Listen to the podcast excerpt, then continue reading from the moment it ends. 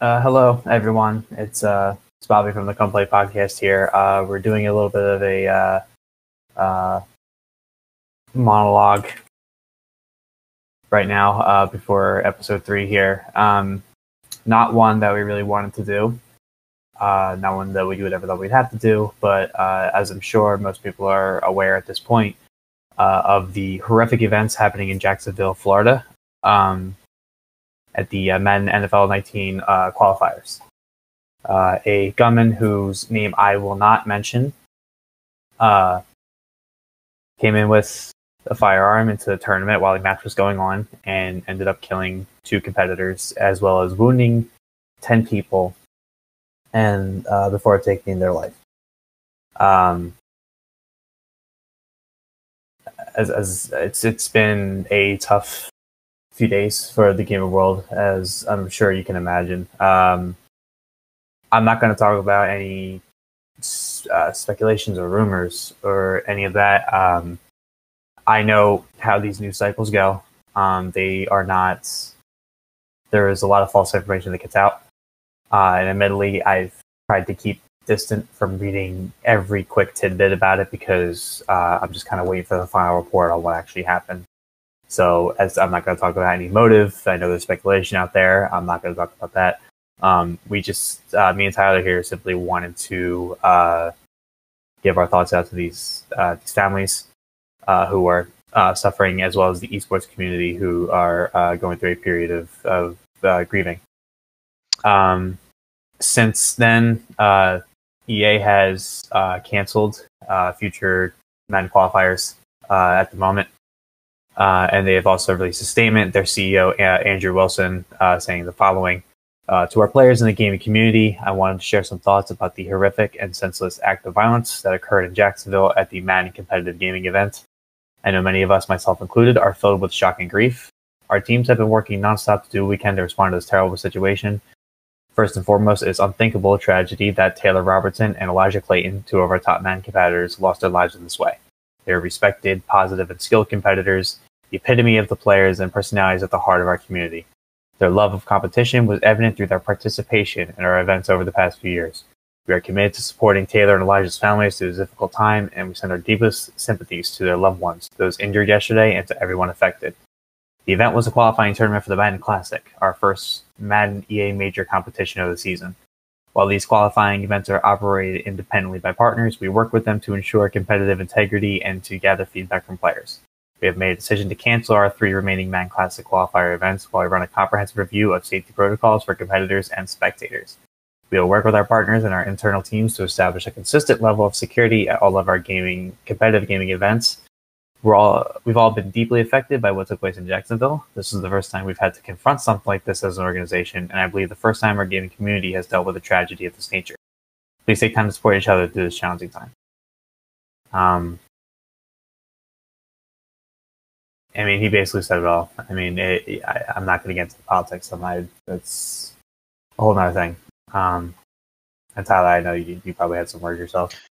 Yeah, um, I felt like it, me and Bobby discussed this, and we felt like uh, as a gaming and uh, sports podcast, obviously, uh, this hit, um, and you know, us covering news about stuff too. We felt like we had to acknowledge it. Um, yeah, just a horrific event um, definitely uh, you know hits home with us and uh, you know we like I, we Bobby said we we're not gonna get on here and talk politics we just kind of wanted to get our um, you know we wanted to give our sympathy to the victim's family and everybody affected by the events uh, it you know it's a senseless act and uh, yeah we just wanted to um, like I said, just uh, you know, put our put ourselves out there and just say what we had to say about the event. But um, yeah, prayers to the family, uh, the families of the victims, and hopefully, this something like this never happens again. We certainly hope so. Um, NFL and uh, has also a statement saying they're shocked and deeply saddened by the horrific tra- tragedy in Jacksonville. Hearts go out to all those affected, and We are grateful for the first responders immediately at the scene. We support our partners at EA Sports and we'll continue to monitor developments with local law enforcement. And uh, Jaguars owner uh, Shad Khan uh, released statement. Uh, it's the, you know just for the record, the uh, they wanted to make a point that they're not affiliated with the qualifier, but since it happened in Jacksonville, you know they they thought it was right for them to make a statement. Uh, it's possible to comprehend today's news. I'm heartbroken for the families and friends of the victims and can only express my deepest condolences as we try to understand why and how this can happen, not only here, but anywhere. What I can say is I know today that lifelong Jacksonville residents have known forever. We are resilient, compassionate, and remarkably supportive of our neighbors and friends, particularly in the most trying occasions. The strategy will ask the best of all of us, but I know how we will respond. Uh, Redskins also uh, released a statement uh, saying their hearts go out to those affected by today's tragedy in Jacksonville. Our thoughts and condolences with the victims and their families. And I'm sure many other organizations have made statements, um, but those are the ones that I have on me, and I, I you know, I want to read out. Um, like I said, um, like I was saying earlier, we just wanted to get our, our, our prayers out. Um, was a census act. Uh, I hope uh, those affected will find their peace, and I hope that we never have to do another monologue like this again because this sucks. Um, you know, two innocent people have died, ten uh, more innocent people got hurt. Uh, didn't need to be this way. Uh, I just, I just hope that we will get to a point where everyone can game or just live their lives without having to worry about things like this happening. Um, just a tragic day, but we are going to continue on with our you know regular scheduled podcast where we're going to talk about some fun things. You know we're going to talk about we, we gave our nfl season previews which is uh, pretty fun if you ask me. Um, it was a, it was a good time recording it but we definitely needed to come on here and kind of air our grievances. So uh, again thoughts prayers to all those affected and uh, hopefully something changes out of this. Uh, thank you for listening and let's just get right into uh, episode three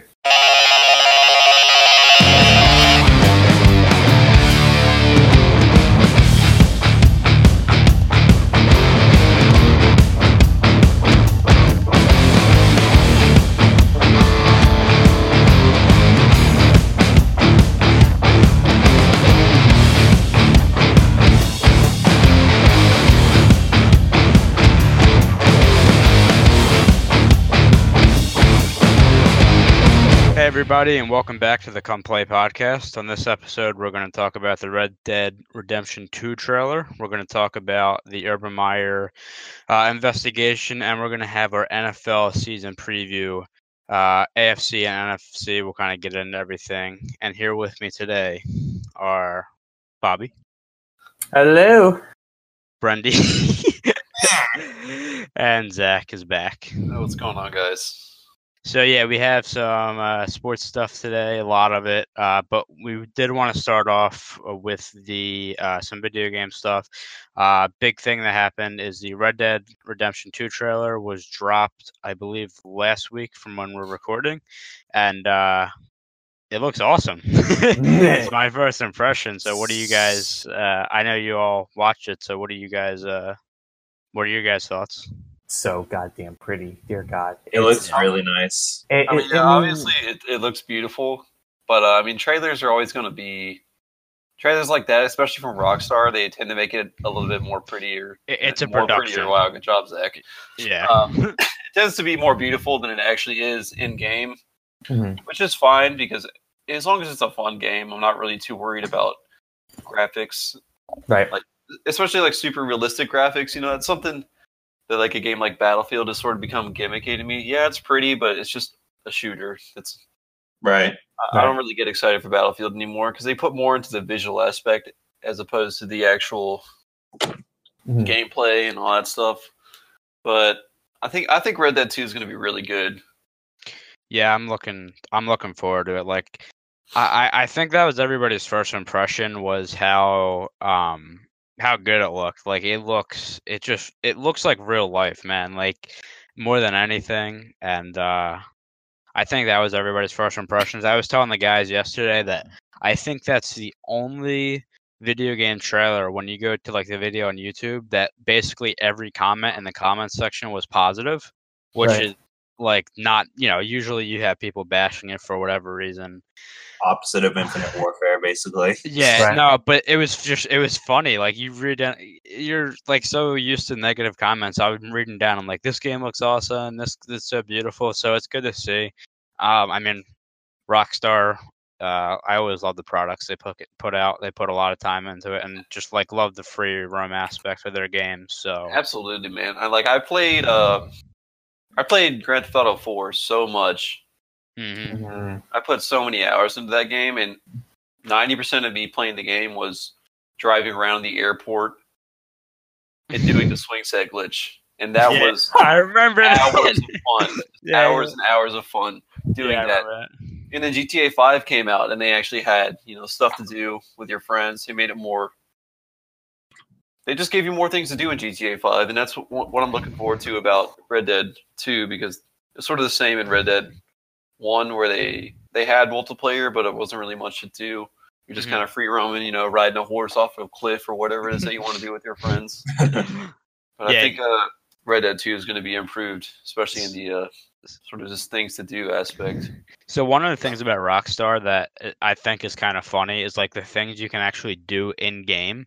Like I remember with Red Dead One, you know, you could play like poker and like, um, I forget what it's called, but like when you put your hand out and you like you do the knife between Five your finger fingers. fillet. Yeah, there. you- Like you could do that. In, like, yeah, I there. remember that. So like, and then I'm trying to think in GTA, um, like some of the things they had as well. Like it, like you know, you could play like golf, like in the game. Like, so it's the stuff that that uh, Rockstar adds that is, uh, it, it's really good. And like I said, they always put out good content, so we are definitely looking for that. And it looks like a lot of people are too. Um, just going by the, uh, you know, what I saw on the YouTube comments. So, um, yeah, that was the first thing we wanted to talk about video game wise. Second thing was kind of a big controversy. Um, I don't know if it was taken out of context. Uh, No. That's what it- I like. You know, a lot of people are, had their own views on it, but uh, it's Ninja.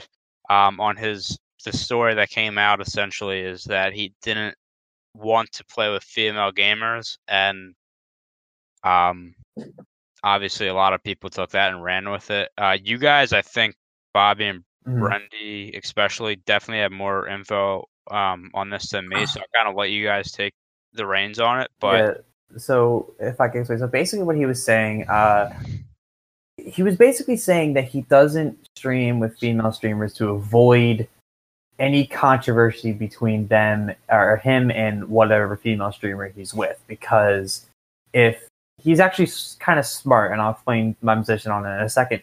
But it's you know he's kind of the biggest name in online entertainment right now. He's massive, right?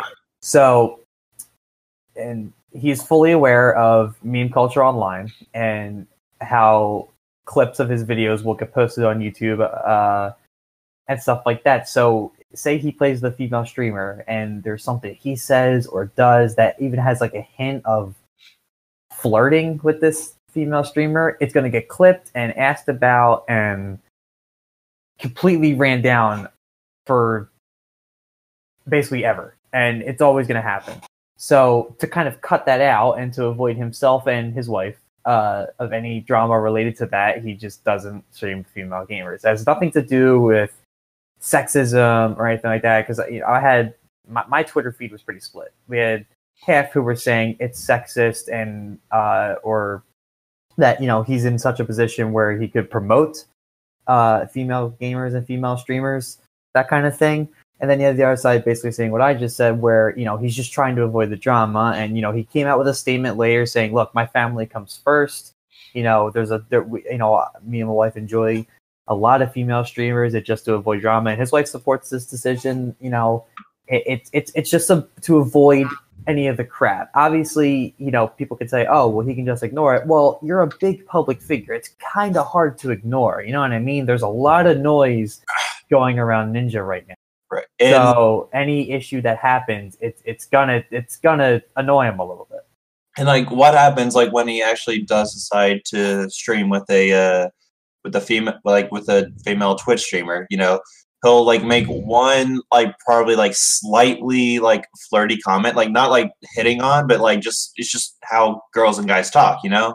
Mhm. Um, and then what's gonna happen next? You're gonna see a video on YouTube saying, "Hey, what's up, guys? It's scarce here." It, like no, it, it is not worth all that. I don't think it's worth all that drama. Um, like I not not necessarily sure if he worded it the right way.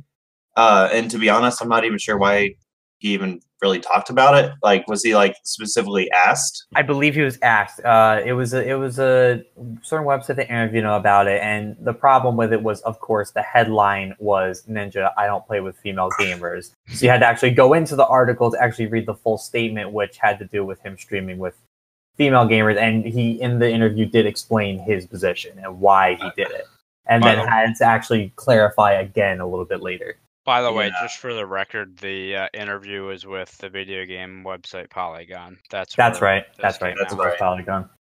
Right. So let me give you a bit of an alternate take on this. Okay. So, uh, I, first of all, I want to make it clear that I don't think he was sexist for saying he doesn't want to stream with female gamers. Um, but I, I disagree with that because I mean he's a fully grown adult. Like he can, and it also kind of insinuates that men and women can't just be friends. Right. Wait, Yeah. So it, I think it's sort of like a path down the middle, or like here he could. I feel like he could play with female streamers, but people are saying that he's sexist because he won't, because he wants to just you know keep peace in his home between him and his wife, which I understand. I honestly don't think his wife would really care that much. I, I would. think I think the issue is more so like the um like the media and like his fans. right, right. I mean, the media is always going to blow stuff up to make it you know mm-hmm. a lot bigger deal than it is. Right. I don't think his wife would give a shit about who he plays with, to be honest. I see where he's coming from, but I disagree, and I think it's not that big of a deal, and he should just play with female streamers. Yeah, you just you know we here's the thing though we also have to remember we're we're not in his position right That's we true. we are not we are not these huge you know this big public figure right who has millions upon millions of fans and constant media attention and stuff like that. So li- like he said I'm looking at the interview now and you know he says I don't play with female gamers. If I have one conversation with one female streamer where we're playing with one another and even if there's a hint of flirting that is going to be taken and going to be put on every single video and be clickbait forever. And he is absolutely right. It Right. happens all the time. There are channels there are youtube channels dedicated to twitch clips. Like there's one for dr disrespect for random funny things he did or any drama filled moments that happened on twitch there are youtube channels dedicated to it so if he plays with a female streamer and there's something that can be taken as a flirtatious moment it will end up on one of those channels it will get millions of views and it will draw attention to him and his wife his wife is also a public figure. He's very active on Twitter. She has her own thing going on. So she's probably going to get harassed too, which he obviously, you know, as her husband, does not want. So you kind of have to keep that in mind. Like, you know, we're, we're, we're, right now, we're a group of people who don't get much media attention right now. So we can easily say, okay, we're not gonna, we're not gonna listen to what the, the uh, fans are saying, right? Right, we're not going to listen to what our five really- viewers are saying. Right, exactly. And this is it's the equivalent basically of a whole like whole arena of people screaming at him. That's that's how you have to look at it. So it, it's an interesting uh it's an interesting thing. I see I see why and I I definitely respect, you know, it, it's in the end of the day it's for his family. and It's really hard to knock a guy for doing something for his family first, uh, you know, ahead of his career. You really can't knock a guy like that. I do want to ask though, isn't there other like streamers that will, will play with female streamers that are Most do. around? Most do. You know, and those guys have, you know, a similar following to Ninja. You know, Ninja's probably one of the largest Twitch streamers. You know, you can fact check me on that, but he's definitely up there for one of the biggest. Yeah, for sure. You know, right just- now, right now, Ninja's number one. Um, and, and I think he, I I forget. There's a certain stat that he has. I think it's like most followers or something like that on Twitch. Right. I can't, I can't quite remember. But you know, he's kind of top dog right now. Um, So I, I want to know what's you know what's the other what's the takes on the other guys that are streaming, you know, that have a similarly large following. You know, will they play with other female streamers? I Depends on can't. the person, really. Yeah, well, I can't speak. So I mean, definitely some of the bigger guys, like okay, let's think. I don't know, Shroud, um, Summit. Um, those guys, uh, they've definitely done streams with females in the past, and they haven't had to come out with a thing like this. You know what I mean? Um, Yeah. But you're you're right in a sense that most of the time it's uh, you know a group of guys streaming together. You know what I mean? Right. So you know, Strap Strap will play with Summit or something like that. Um, I don't watch the scenes regularly, by the way. So if I'm wrong about anything, people uh, who are listening can feel free to correct me. But uh, that's kind of part of why some people were mad at Ninja for the comments. Like, well, you could promote female streamers, you know, so they can get a bigger following and be more accepted and this, that, and the other thing. So that that was the other side of the argument that he had the potential to be an advocate for female streamers, you know, getting a similar type of fame, right? Like some of the, you know, one of the biggest streamers. There are full time female Twitch streamers out there, and a lot of them are very, very good. I follow a few of them. Uh, you know, they're nowhere on Ninja's level, I guess, in terms of popularity or numbers, but their content is just as good. You know what I mean? So it, it, it's, you know, he, he had a chance to be an advocate, I guess. And that's what people were really pinning down on him as well. I, I guess I'm saying it seems silly that to me that he can't work with a woman like professionally. I don't. I don't want to. I don't want to work with a woman because she's a woman. I want to work with a woman because I feel like she would be fun to work with. Mm. Yeah, that- Exactly. and that's that's where I, that's where I disagree because you know I don't you know I don't show up to my job in the kitchen you know not wanting to work with a woman because I wouldn't want it to get weird or Right. like that. Right. Everybody, Which no matter what gender. I, I am stretching the comparison because I understand like like you were saying he does have the large following Yeah, it's it's a it you know you it, it he was really in a lose lose scenario in this interview Right. and in this situation. So you know he chose the best scenario that was beneficial to him and his family. And like I said, it's really hard to knock a guy for making that decision. yeah you got to respect that Yep. Yeah, I mean, I, I, I just think with the scrutiny of the public, especially with a figure that big, he. Not gonna say he's. He, I guess the word, the term wouldn't be hedging his bet, but he's just trying to. I, I just think he wants to avoid the controversy mainly, and absolutely That's it. That's it. At the end of the day. unfortunately, it did the exact opposite. I mean, I mean, the, the you know the, the the tagline for the interview is like the only way to avoid any rumors is not play with them at all. So he he's Yeah. it's all or nothing. Yeah, Right. so um you know, that was our thing on Ninja because it was a pretty big story, especially I remember seeing like when the story came out, a lot of people talking about it. Um so there you go. We got our daily dose of video games in. We apologize right now. It's kind of dead on the video game front right now. Like I, I want to. I'm hoping like in the fall when you start to get your like Black Ops and stuff out, um, that there's going to be more content. You would think at least because you know with video games usually releasing, it, it, usually the big ones releasing in the fall. We'll hopefully Yeah. have more content on that. I've already got Black Ops 4 pre-ordered, and I'm ready for that shit. Mm. I I uh, played the beta and it was good, so you know I'll be getting on that too. But anyway, we're gonna move on to um, some sports stuff now. Uh, before we get to all the NFL stuff, um, or NFL and college football stuff rather, we're going to talk about the um, Acuna for. Uh, I'm trying to think of his first name. Why did I just blank? Ronald Acuna Jr. Yeah, Ronald Acuna Jr. Yeah, the uh, hit by pitch uh, controversy um, that really sparked, excuse me, sparked some conversation. Um, if you guys didn't see, uh, Braves are playing the Marlins about what was it a week and a half ago? You'd say. Um, about a week yeah. ago. yeah, I would say that. Say about that. Uh, bottom of the first inning, Kuna comes up the bat and gets drilled right in the elbow. Very first Uh, pitch. Ninety Very- some mile per hour fastball. Yeah. Uh, and it was it set off a lot of people I, for good reason. I mean, um, you know, we've seen like the dugouts clear that game, and Brendy, being the Braves fan, I want to get your you as the first reaction because I know you have a lot to say about this. So the, Okay.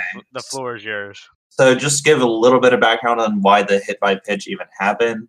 Um, so Ronald Acuna was brought up to the uh, to the majors this season, uh, and like let's say like the first half of the season, um, not necessarily like anything impressive. Like he had a few homers um, and had about like a I'd like to say maybe like a 240, 250 batting average. Um, so like nothing impressive, but like pretty good for like a rookie, I guess. Then all of a sudden, the the second half of the season rolls around. The the man is lights out. Like he's hitting bombs left and right. Uh, and the um, series against the Marlins in particular, I think he was like at 19 or 20 homers by that point.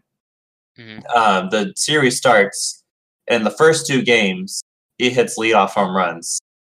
Uh, like very, like very first swing, very first pitch, uh, hits him out of the ballpark. And the third, the third game, uh, we're all thinking like, oh, sh-, the third game, we're all thinking, oh shit, you know, it's gonna happen again. And like I remember, I was in the kitchen making fucking tacos with my girlfriend, and I was like watching the game, and the first pitch I see, he gets fucking drilled in the elbow, and I'm like, oh shit, well that's intentional. Um, and I, the thing that frustrated me the like right at the beginning was like he wasn't thrown out right away. Like it took like discussion by the umpires to eventually throw him out, but I I don't see how that was um, anything but intentional. Um, but I'm I'm glad that uh, you know he's I'm glad he's okay, and he actually hit a he hit a home run uh, yesterday lead off as well, or it may not may not have been lead off, but it was a, pretty big blast so, to say the least. Yeah, and the Braves obviously having their um not where people thought they would be at the beginning of the season, that's for sure. A lot of experts having Oh, absolutely! I did not expect the Braves to be this good. By the way, I, as a hardcore Braves fan, Yeah, nobody honestly did, but their their star prospects are kind of you know they're shining, so uh, it's good for the Braves. But uh, I guess a real quick discussion going on that point, like, what do you guys think of the like intentionally hitting somebody, like for the reason that like the Marlins did here, like, um, you know, what's your? Because my whole thing about it is like dude, these guys are throwing like 95 plus fastballs at these guys, drilling them, drilling them on purpose, and like, dude, like, it's not like, and then if the batter comes back and attacks you with a bat, he'll get suspended for the rest of his life. But you just threw a ball, a hard ball, 95 miles per hour at this guy to hurt him. Like I, I just never, I I think there should be a bigger suspension than usual with the hit by pitch stuff, but uh, yeah, he was only suspended six games, Which uh, which he was going to appeal, but he eventually dropped the appeal. But six games is basically just one start. Yeah, one start. So Yep. I I just it's just like crazy. Like the the people that do it intentionally, I just feel like should be suspended for longer because, like I said, I mean that could really hurt somebody, and especially like where Acuna got it, like on the elbow, like you can fracture somebody's elbow, and then there goes their season. So, um, eh, yeah, my it's just that's kind of my take on it. I think it's crazy, man. Like, uh, I think he probably should have got suspended a little bit longer, but Yeah, Yeah. well, I'm I'm glad he's probably the most hated player in the league now. Yeah, Hmm. right. All right, let's uh, move on to some NFL stuff here. Just some quick little topics here. Uh, Adrian Peterson uh, signing with the Redskins, filling a void there um, with uh, Redskins rookie Derrius Guice tearing his ACL in preseason and will be out for the season. Uh, Right. they, so they signed him. He's 33 years old. A lot of people think he's done. Um, you know, and, and this will pr- obviously it's it's a one year deal, so th- it's going to only be for this season. But what do you guys think of this signing? Um, it's gonna be hard to tell because it'll either be, let's be real, it'll either be a great signing or like just a waste of time. Yeah, Um, if if I were to take a guess, though, I would probably say, and you guys are free to disagree. Uh, I'd probably say it's um, a giant waste of time. I don't see him going back, like not necessarily even going back to his old Minnesota form. Just I don't see him being productive at all, really. But that is just my personal take. yeah. I, I think the so the other thing about it is too. I think the Redskins are in for a pretty rough season. I mean, I that's at least my um. We'll get into that later, but I think that's my prediction. Just because obviously they lost Kirk Cousins to Minnesota over the offseason. They have a new quarterback in Alex Smith, who is proven, but they don't have much pieces around them. Um, honestly, I, you know, th- this. I agree with you. I I think like this could be one of those because like when he signed with the uh, Saints last year, which lasted what five or six weeks until he got traded. Mm-hmm. Um, he basically did nothing. He also wasn't getting the touches that he wanted, but that's beside the point. Then he went to the Cardinals, and for a few weeks, like he had like, I think he had like 200 plus yard games in a row. So this guy, you know, eh, the thing about the running back position, as we all know, is that um, they take a beating. so mm. uh, this guy's 33. Um, that's old for a running back in running back years. So uh, we'll see how long you know he can um, endure it. They do have Chris Thompson uh, still there, um, who is like their third down running back, catching uh, back out of the backfield kind of um, player. Um, so you know he's not on his own there, but uh, just an interesting thing.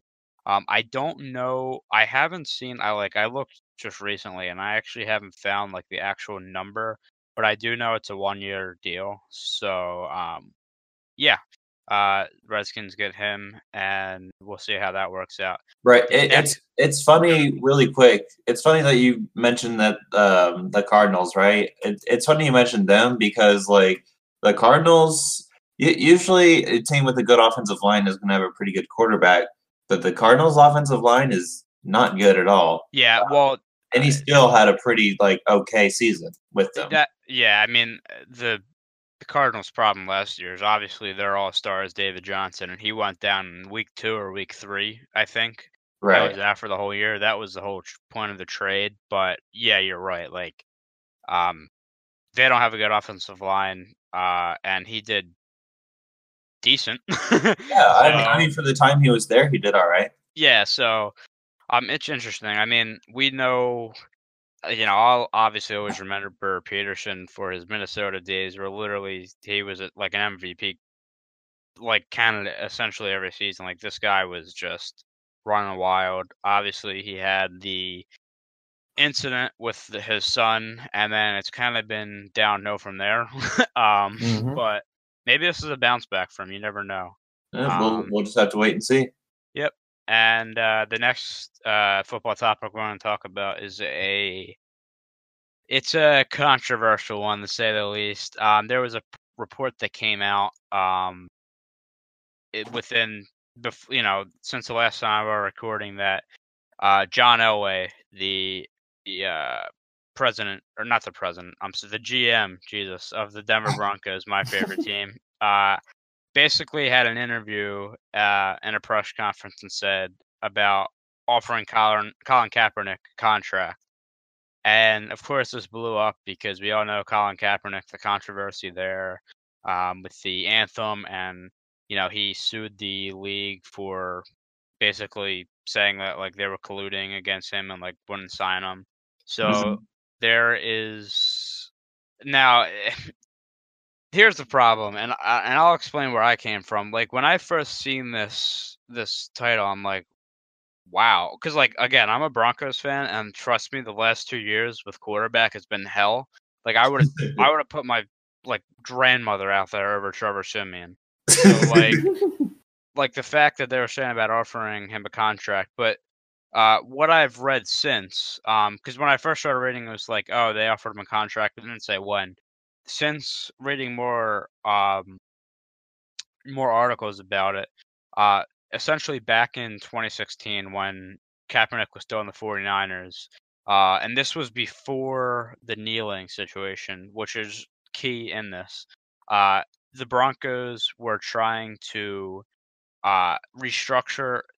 They were they were talking contract with him to basically restructure his contract so they could make a trade with the 49ers to get him there and he could be on a different contract. Um, of course, that wasn't essentially said right away. They just said the Broncos offered him a contract, and obviously that made people go crazy.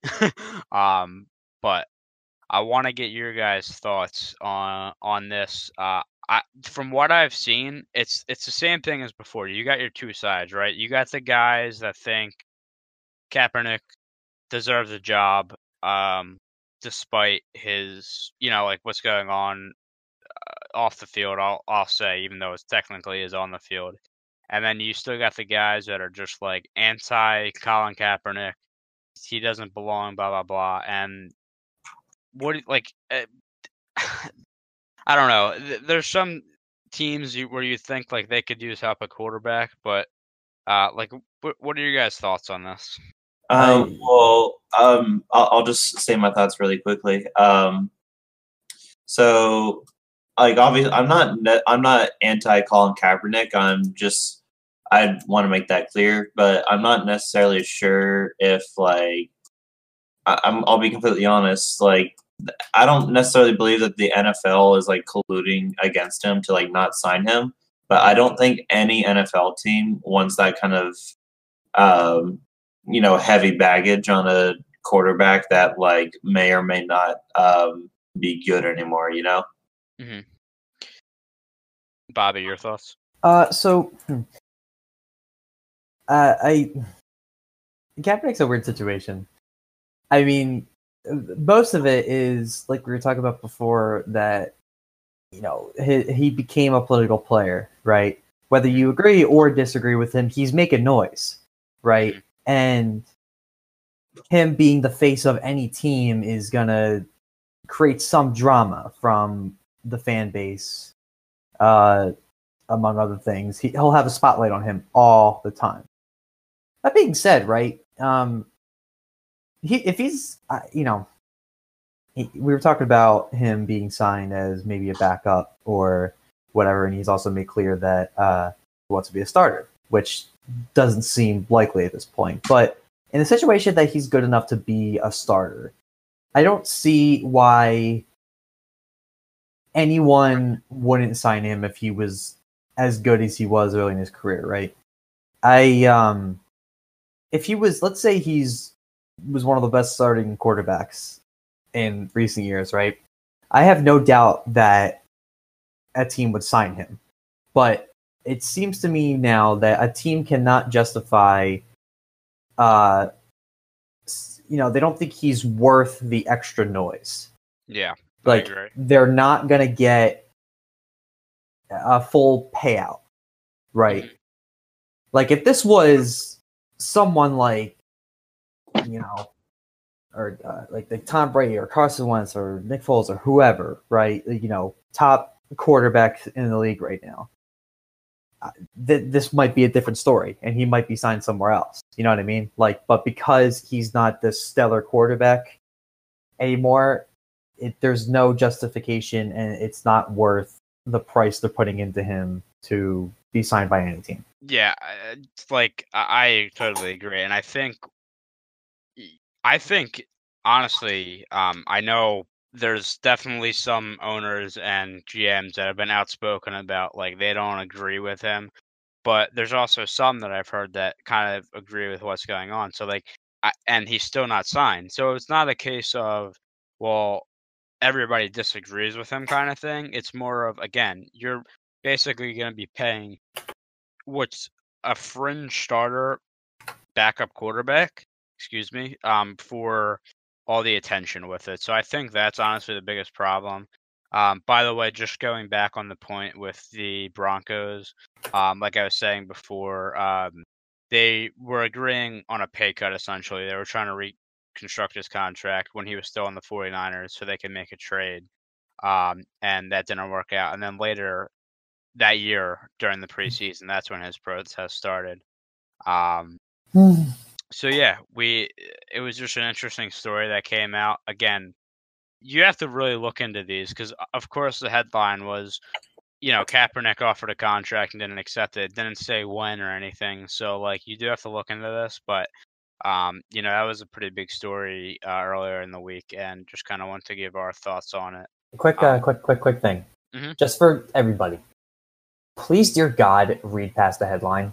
Yeah, no. Yeah. Any for, story. For everything. Please, yeah, everything. Please, dear God.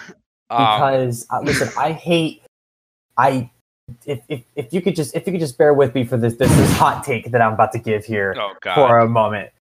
I please, dear God, read past the headlines. The headlines are meant for you to click, and it does. I want you to actually click.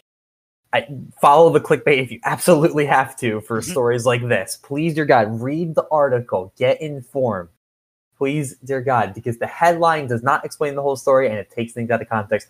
I don't think this is new information to anyone, but you saying that kind of triggered it a little bit. Like, please, dear God, if you're listening, please do the research. Dear God, it, it, it, please. Okay, I'm done. Thank you. um, so yeah, now we're gonna move on to our last uh, NFL story before we do our preview a little later. Um, well, We actually, two, sto- well, one Yeah, story and a quick little tidbit. Yeah, yeah, yeah. So actually, just you know, don't listen to what I just said. Uh, anyway, Dez Bryant, uh, formerly of the Dallas Cowboys, um, is still a free agent as of uh, August 24th, and the season is coming upon us. And obviously, there's some teams interested in him. Uh, we've seen the Browns uh, be very interested just recently. The Patriots uh, became you know, were very interested. They actually released Kenny Britt uh, in order to open up a slot. Like that's what people are saying, at least. Now, I don't know if you guys watch Hard Knocks, the uh, football series on HBO, but they actually had like a, uh, you know, a part of the show where he came in and he was talking to the uh, management of of the Browns and getting shown around the facility, and it was funny because when you're watching this, like he and I don't know if this is like this for everybody, but maybe and also it could have had to do with the cameras being around, but he just looked happy to be there.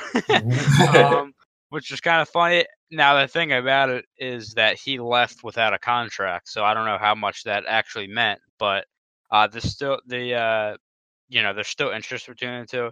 Uh, actually, I have a, a article here from NFL.com uh, this was from yesterday, uh, from recording August 23rd, saying that the two still have m- mutual interest.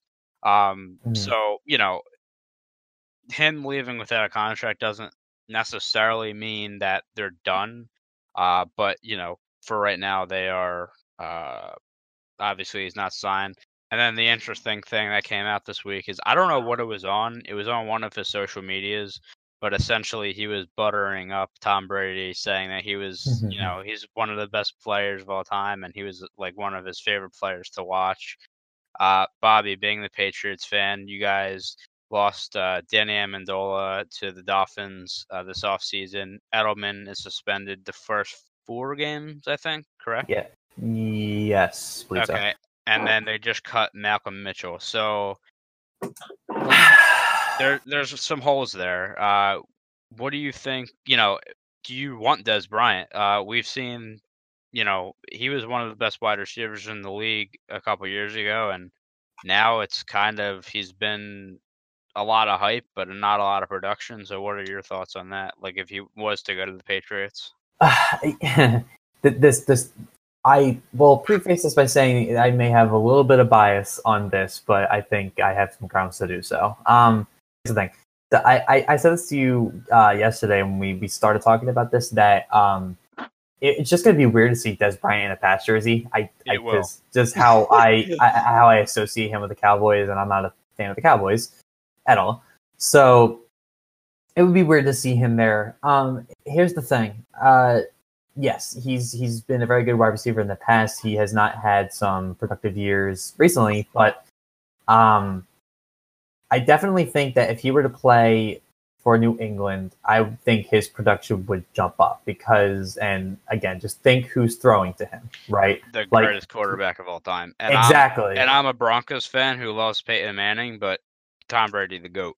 yeah, seriously, and it's it's. I mean, you look at who the targets that Brady has had: Edelman, Mitchell, uh, Danny Amendola, and you got a guy like Edelman, like you know, short and fast, and he's Brady's hitting them dead chest, like from from Yeah. deep, right?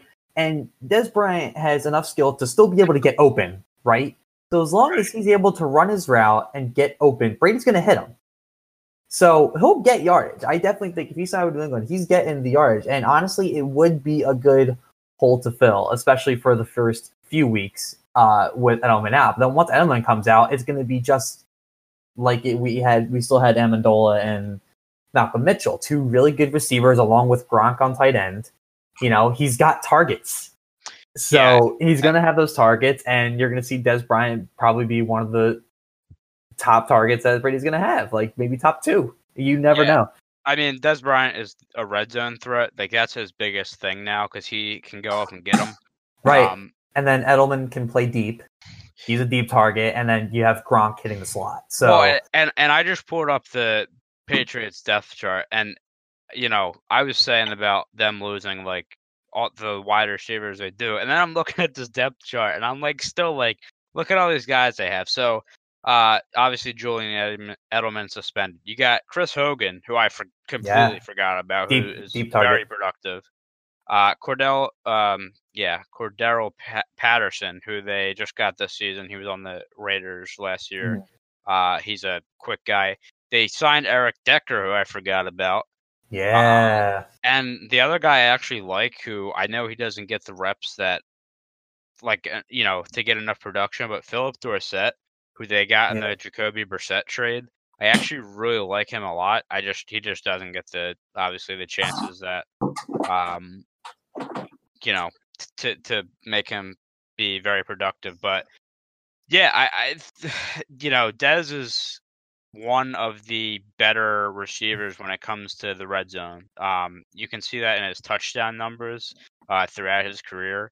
Um, you know, so I think for a team like the Patriots, uh, especially for the time being, especially with Edelman out, it would be a pretty good signing. And then when you get him back, you just have like a bunch of depth, which is never bad.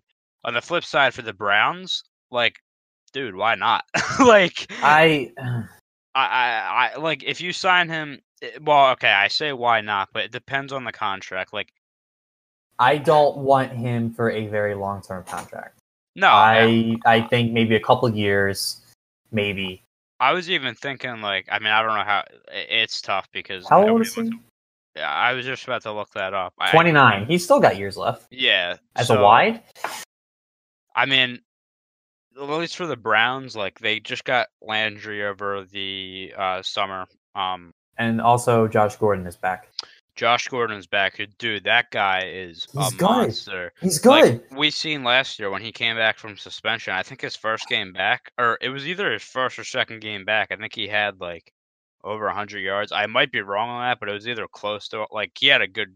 Dude, game I was hyped for Cleveland for I that know, game when he I came remember back. that. I was I was ecstatic to see him back on the field, and he did good. He's exactly what everybody thinks he is. So, So I mean, look, I, I we'll get on this later when in our predictions, but I think a lot of people are a little too high on Cleveland. I mean, mm, they have won one game in their last two years, but you add Dez, your offense is looking completely different from last year. yeah, You so but- got you got a quarterback in Tyrod Taylor, and we'll get to that in a little bit. and foreshadowing.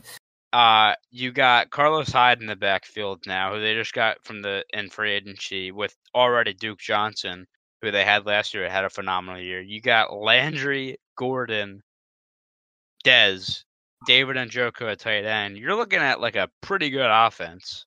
So, um, like I said, I don't buy like, dude. People are talking about Super Bowl talk for the No, no, no, for no. the Browns, no. but I'm and I'm not even going that far. Obviously, I'm just saying that you know you get some weapons, and I I have to say this too. I think uh, Tyrod Taylor, like he is. He's very like to me. He's underrated. I don't think Mhm. he's appreciated like he should be. Like I think he's a pretty good quarterback and just doesn't get the recognition.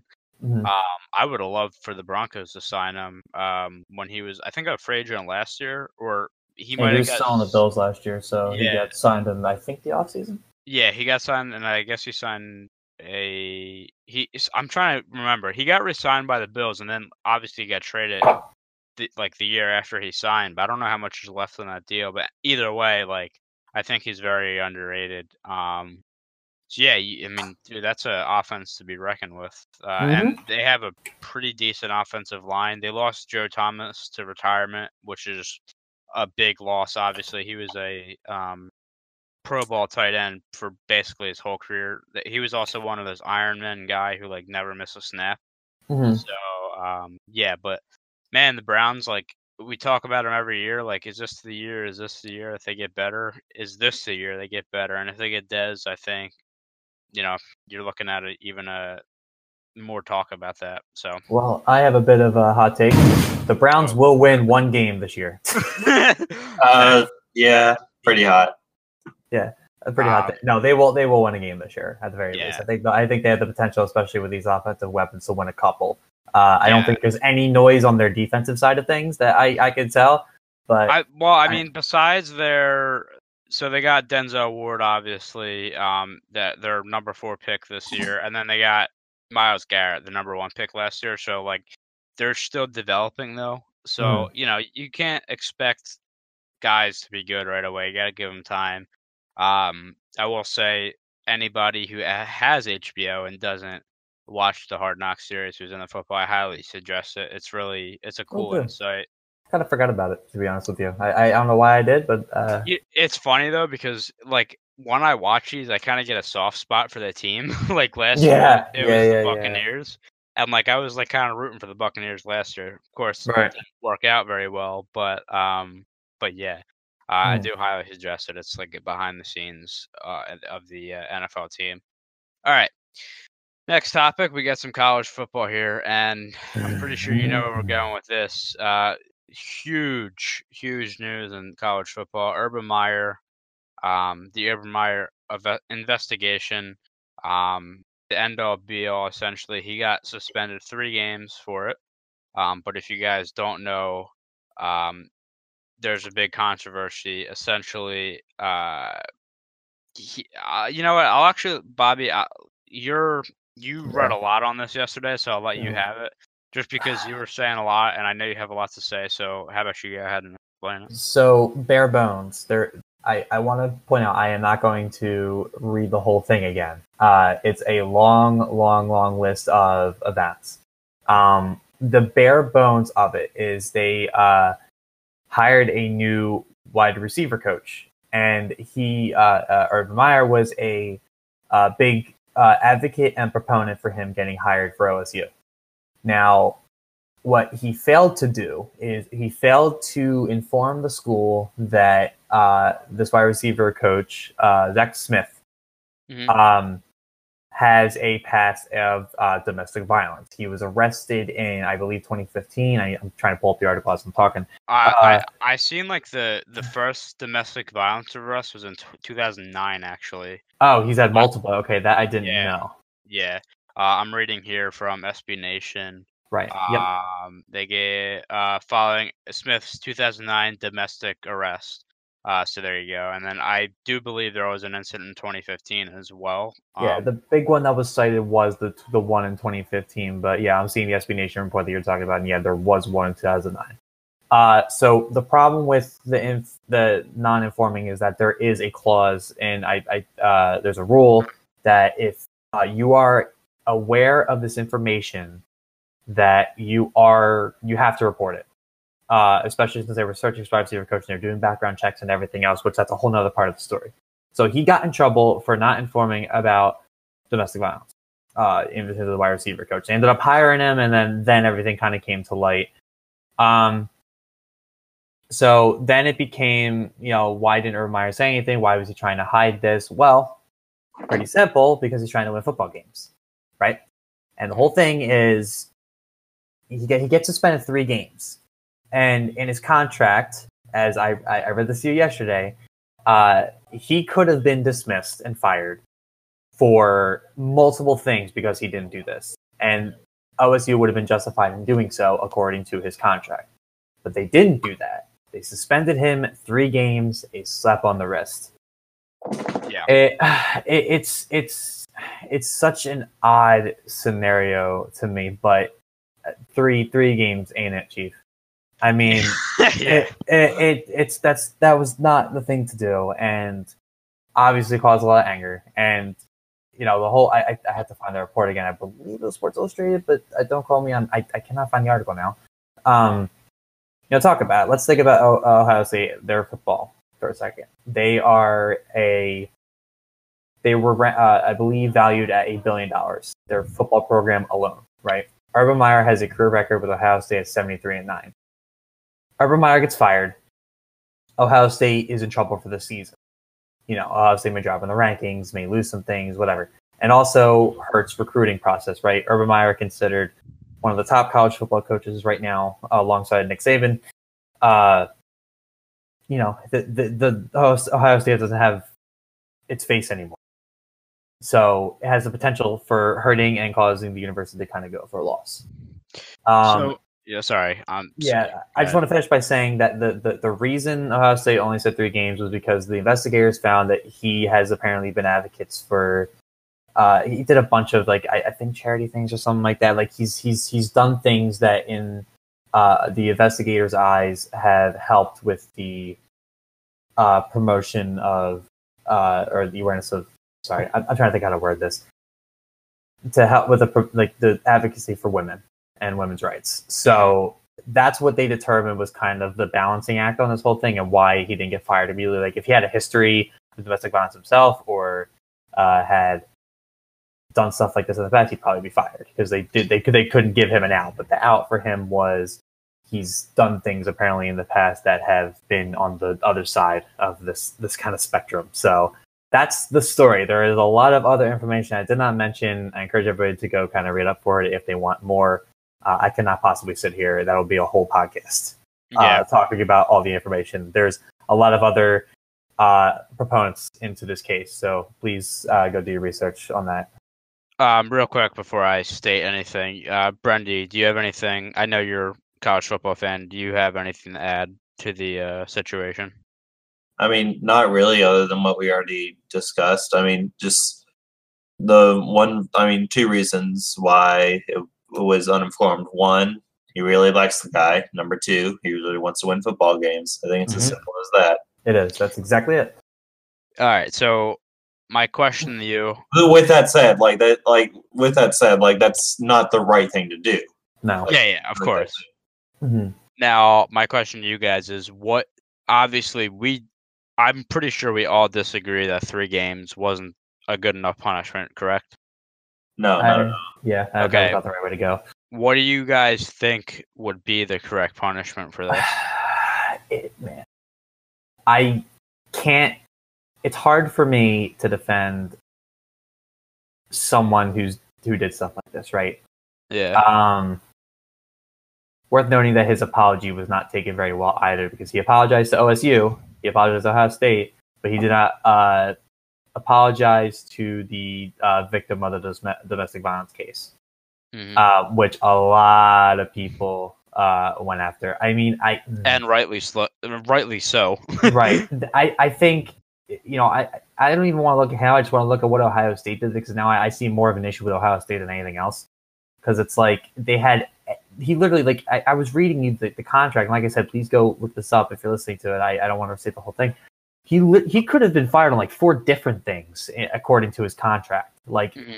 Ohio State was fully justified in doing so, and they chose to just kind of sub on the rest. I don't I don't have an extensive knowledge of what those good things that kind of got him out of this were to, to really say, oh well, you know, he's actually a good guy. Only only suspend him for a couple games. I really don't know what it is. So I don't want to sound stupid and say, you know, only suspend him. I, I, I think Ohio State had a opportunity to make an example, uh, and they didn't take it. And I honestly don't know whether or not that's a good thing. Not. It's it, I don't think three games is it, but I don't really have another answer.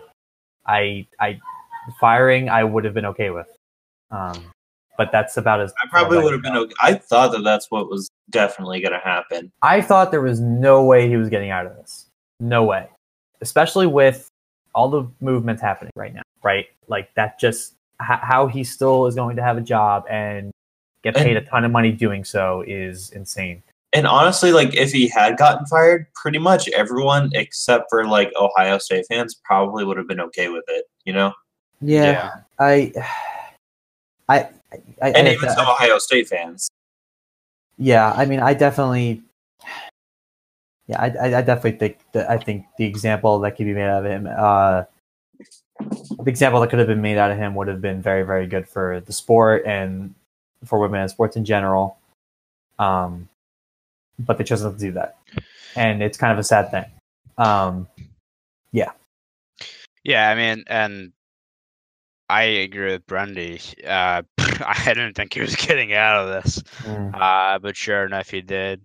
Um, yeah, I, I, I don't know. Kind of disappointed in Ohio State. I, I mean, I'm a Michigan fan, so like, I, and I, I'm really trying not to be biased on here. And I, I Mhm. don't think I'm being biased, but I really think he should have been fired. Um, just a small note on that, like, not that it really matters, but just to further the point of how three, like, how the three games are such a slap on the wrist. Uh, Ohio State's three games that he will miss is unranked Oregon State, unranked Rutgers, and 16th ranked TCU, which will be a hard matchup.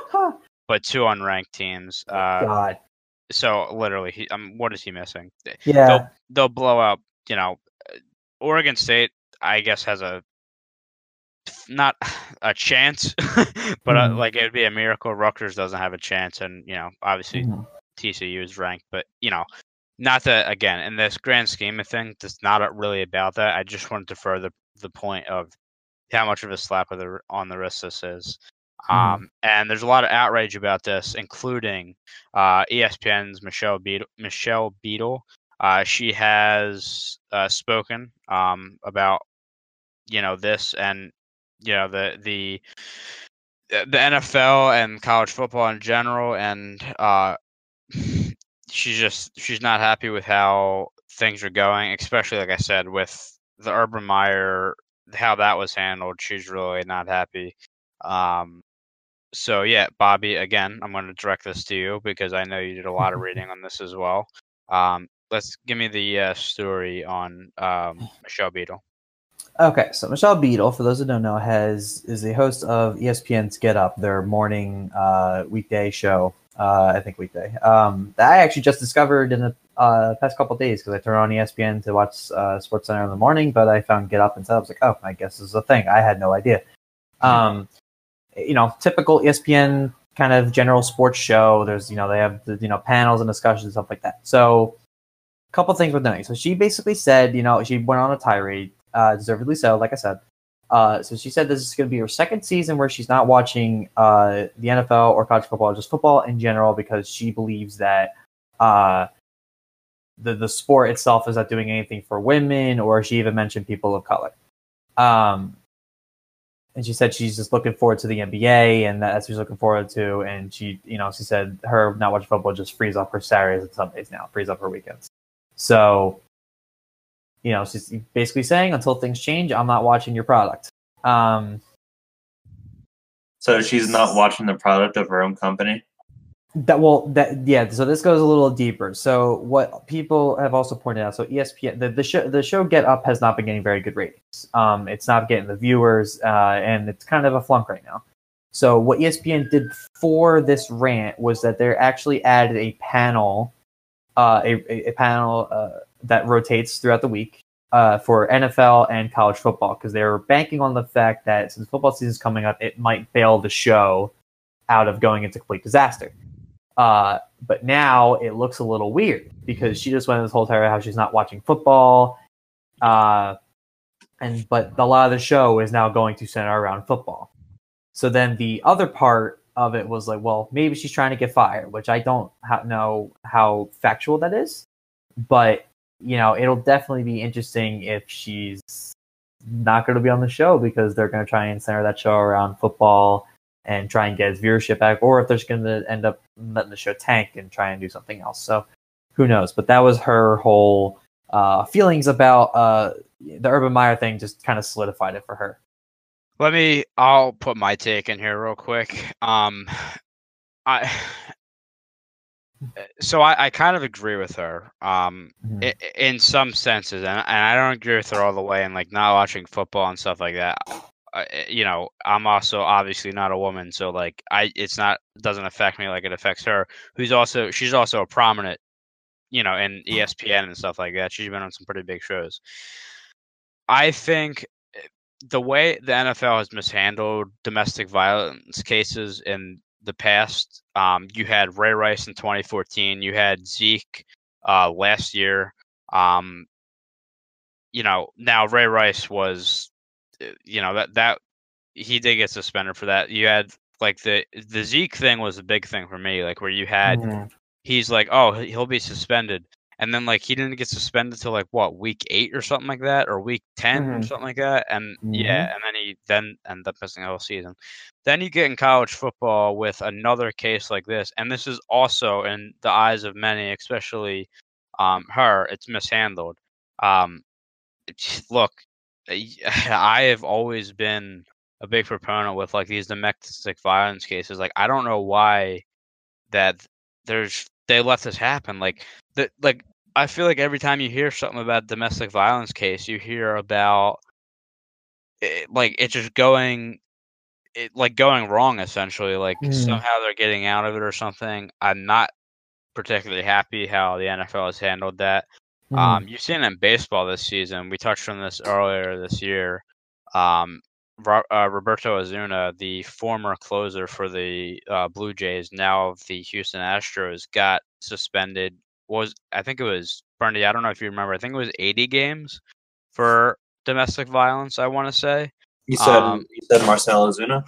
Uh, no. Um, uh, who the cl- closer for the the Blue Jays, Osuna. I'm trying to. Th- I just said his first name. and I forget it. um, Well, I do know a notable case uh, about that kind of stuff when it comes to the Braves. Um, uh, I'm sorry, R- Roberto Osuna. Just for like Oh. that was who I was talking about. Yeah. yeah, um, but I actually do know uh, it's there's a, uh situation about that. Uh, you guys may or may not have heard of a uh, someone named Hector Olivera. yep. Um, he played for the Braves for like two years, and then, um, you know, during the 2016 season, uh, he was involved in a domestic dispute uh, and uh, was suspended for 82 games mm-hmm. um, without pay. Um, and somehow, like miraculously, somehow the Braves managed to trade him, so like they didn't have to deal with that shit. And which is funny because the Blue Jays did the same thing. yeah. Yep. um yeah i just uh, like i said i just don't like how the nfl has handled um the domestic violence. Obviously there's been a lot of controversy about a lot of things in the nfl uh, whether you're talking about the anthem or domestic violence or even the substance um you know policy with you know there's a whole thing about uh marijuana and and stuff like that. So yeah, uh, just you know, like I said, I agree with her in some in some form. Um, again, uh, like for me, it's not going to change anything, and maybe that's a bad thing saying about me. Um, you know, I'm not happy with something. It doesn't mean that I'm going to take it out completely, but you know, I would like to see change, and um, I think, uh, especially like I said with these domestic violence cases, I think women aren't they're not getting justified i guess is the right word so um but yeah that was a big story from espn Yeah, and uh, we, we, we know that we're not, you know, we don't deal with a lot of struggles that women do. Um, but that doesn't mean we can't be proponents yeah uh, for sure of advocacy. So, um yeah and uh we're gonna touch on one last thing here it's very quick uh this is literally completely different from the two things we were talking about Yeah, it's a before. very lighthearted thing. Let's Yeah, end on it's kinda something. Let's on something a little bit fun, and I actually have a clip of this. Yeah, Uh, so uh basically I'll just um say real quick that uh quarterback now quarterback of the Cleveland Browns, Tyrod formerly known as Tyrod Taylor, now Tyrod Taylor. Um basically there was this whole like this thing that came out um about how his name is actually pronounced Tyrod uh, instead of Tyrod, and I'll let uh, Bobby play that clip real quick. yeah, so uh, I just found this on YouTube real quick. I believe this is when he was talking like a press conference type thing. It's a phone video. Uh, and, and they talk about it a little bit. So uh, it's pretty short. So here we go. So for the record, you do you want Tyrod or Tyrod? We've heard both. huh? um, I mean, Tyrod is definitely what I've heard the most uh, in my life. But I mean, my mom calls me Terod, but she also doesn't call me by my first name. So. She, she calls me by my middle name, Diallo.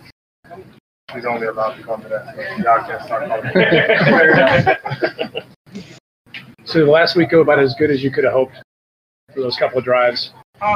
Yeah, so that was it. So uh, I, I I don't know if I gave a clarification, but yeah, so the the idea was that uh, uh it has always been to Rod, but he was he just kind of let the media just kind of take it. He didn't really feel the need to correct it. So Yeah, dude, like, and that, so actually, that clip you just pulled was also featured on Hard Knocks, so I, I had seen that already, but like, Yeah.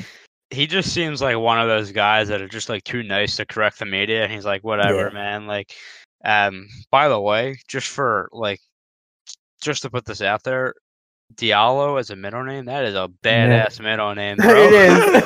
dude, are you It is. serious? to Rod Diallo Taylor. So I yeah. love it. So just a quick little thing. Um, I mean, I've always, uh, you know, it looks like Tyrod, but hey, man, uh, Mhm. like, I, I, look, it doesn't change much in the grand scheme of things. Just a quick little thing from the NFL um, that maybe you didn't know or didn't see. So from now on, it is Tyrod Taylor. Now you know. Taylor. All right, now we're gonna move on to the part of the show that is gonna cause a lot of yelling, a lot of debate. Uh, It, gonna, it was prior to yesterday. Yeah. yeah, for sure. So we're gonna um, talk about our NFL season previews. Basically, what we're gonna do is we're gonna go through each division.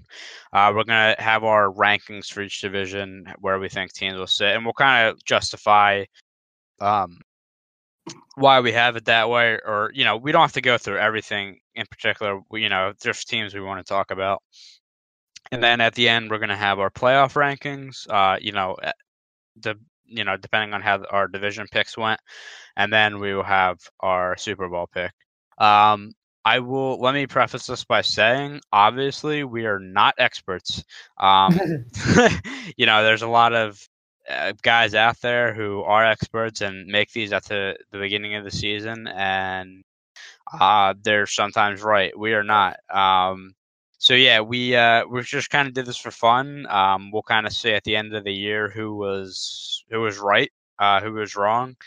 Um, but that's kind of the gist of it. Uh, don't take it extremely seriously. We're just kind of messing around here and, and uh, uh, you know, what what we think. So that, that, be, that being said, we we we follow football, I think, enough. we to, do, yeah, to do. make these kind of distinctions. But no, we are not insiders or experts. There are people a lot smarter than me who get paid to do this for a living. I try and do as much as I can with the little free time that I have.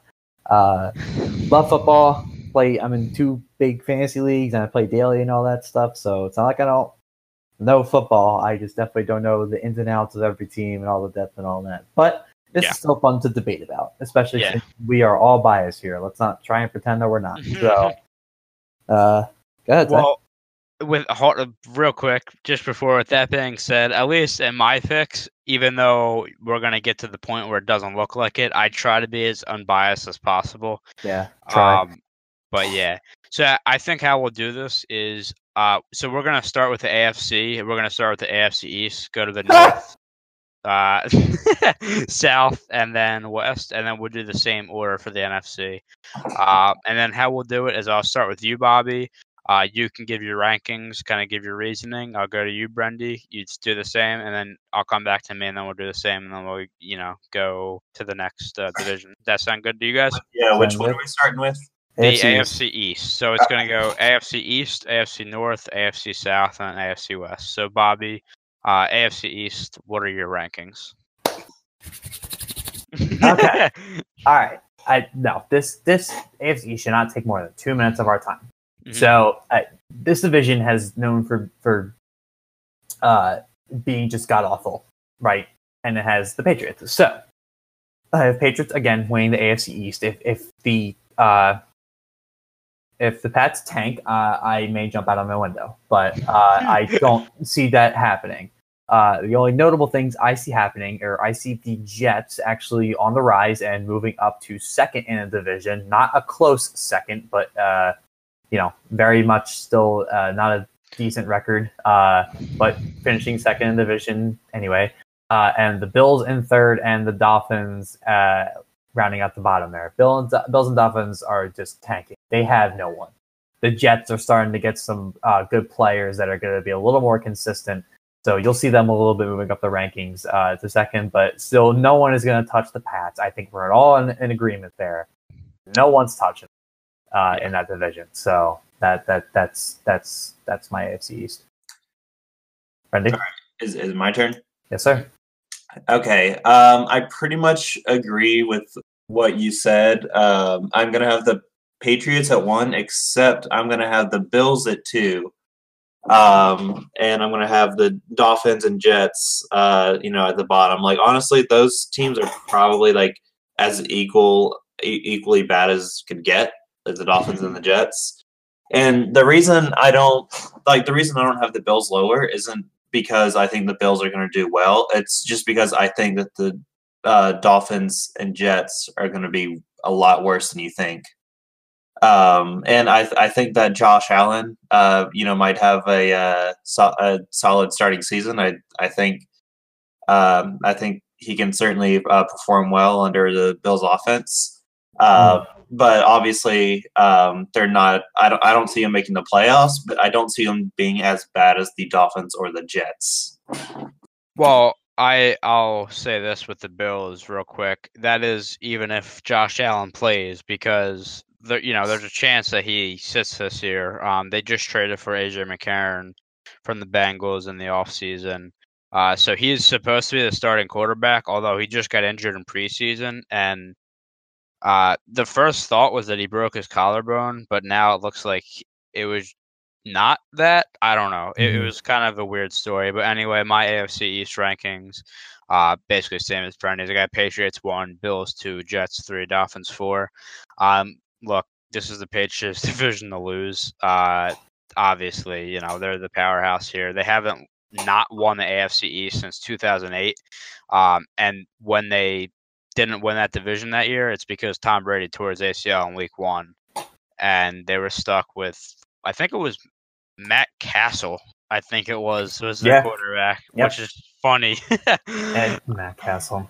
Yeah, uh, yeah. So, and then with the Bills, I think it's going to be interesting. Like I said, with AJ McCarron, because he's only started 11 games since being drafted in 2014. Um, I think the big factor for them is going to be uh, their defense is still, you know, pretty decent, and then I think LeSean McCoy is going to have to have a big season to open up, you know, passing plays for uh, their offense. You know, you can't be running for nothing and then relying on AJ McCarron to run, you know, your offense. I just don't think that's going to go well. Hmm. Um, and then I'll just say quickly on the Jets. I think that they are, you know, they just drafted their, face of their franchise now in Sam Darnold. Sam Darnold, excuse me. Mhm. Um, I the the what I'm saying right now is I don't think he's. It looks like he's going to sit as well this year. They have Josh McCown, who actually played relatively decent last year before getting injured. They also have Teddy Bridgewater, who they brought in. So you're probably looking at a year off for Darnold, and then we'll see about next year. And the Dolphins are just. It's not looking good for the Dolphins. they uh they lost uh, Jarvis Landry, obviously, who led the their team and the league in receptions uh, last year with 112 and um, had a little less than a thousand yards. So, uh, yeah, uh, that is the AFC East. Bobby, uh, the AFC North, your rankings. Okay. So I have the Steelers taking in the North. Again, there is still no team in that division that's going to touch a team like the Steelers. Um, and they're a threat. They're still a threat. Uh, the Steelers have always been a thorn, and I'm a Patriots fan, as uh, I think everyone's picked up at this point. Uh, have been a thorn in my side. Uh, I was saying to Tyler, I was, I was reminding him. So last year, uh, the Steelers and the Jaguars played against each other in the playoffs. Uh, whoever won played the Pats, and I kept saying that I wanted the Jags to win over the Steelers. And Tyler here, and I think a couple other people I had this conversation with, thought I was crazy because I feel like I was the only one that said you weren't crazy. I, I, I can't remember who else I had the conversation with, but yeah, I, you might have agreed with me. So my my simply my uh, argument was, yeah, the Jags are a good team and still a team that I you know I'm going to be biting my nails at. However, the Steelers are the team in the AFC that always uh, have the possibility of having our number. And all it takes is one game for them to beat us, and then you know we're out, and then they're moving on to the Bowl. You know what I mean? So that that was you know, it wasn't that the Jags weren't good. They obviously beat the Steelers to get to us, uh, but I was a lot more scared of, of Pittsburgh than the uh, Jaguars. So just uh, just real quick, just for clarification, so I don't get roasted for this. I mean, I thought the Jaguars were a bigger threat to the Patriots just because the Jaguars defense is as elite as it gets. Jacksonville.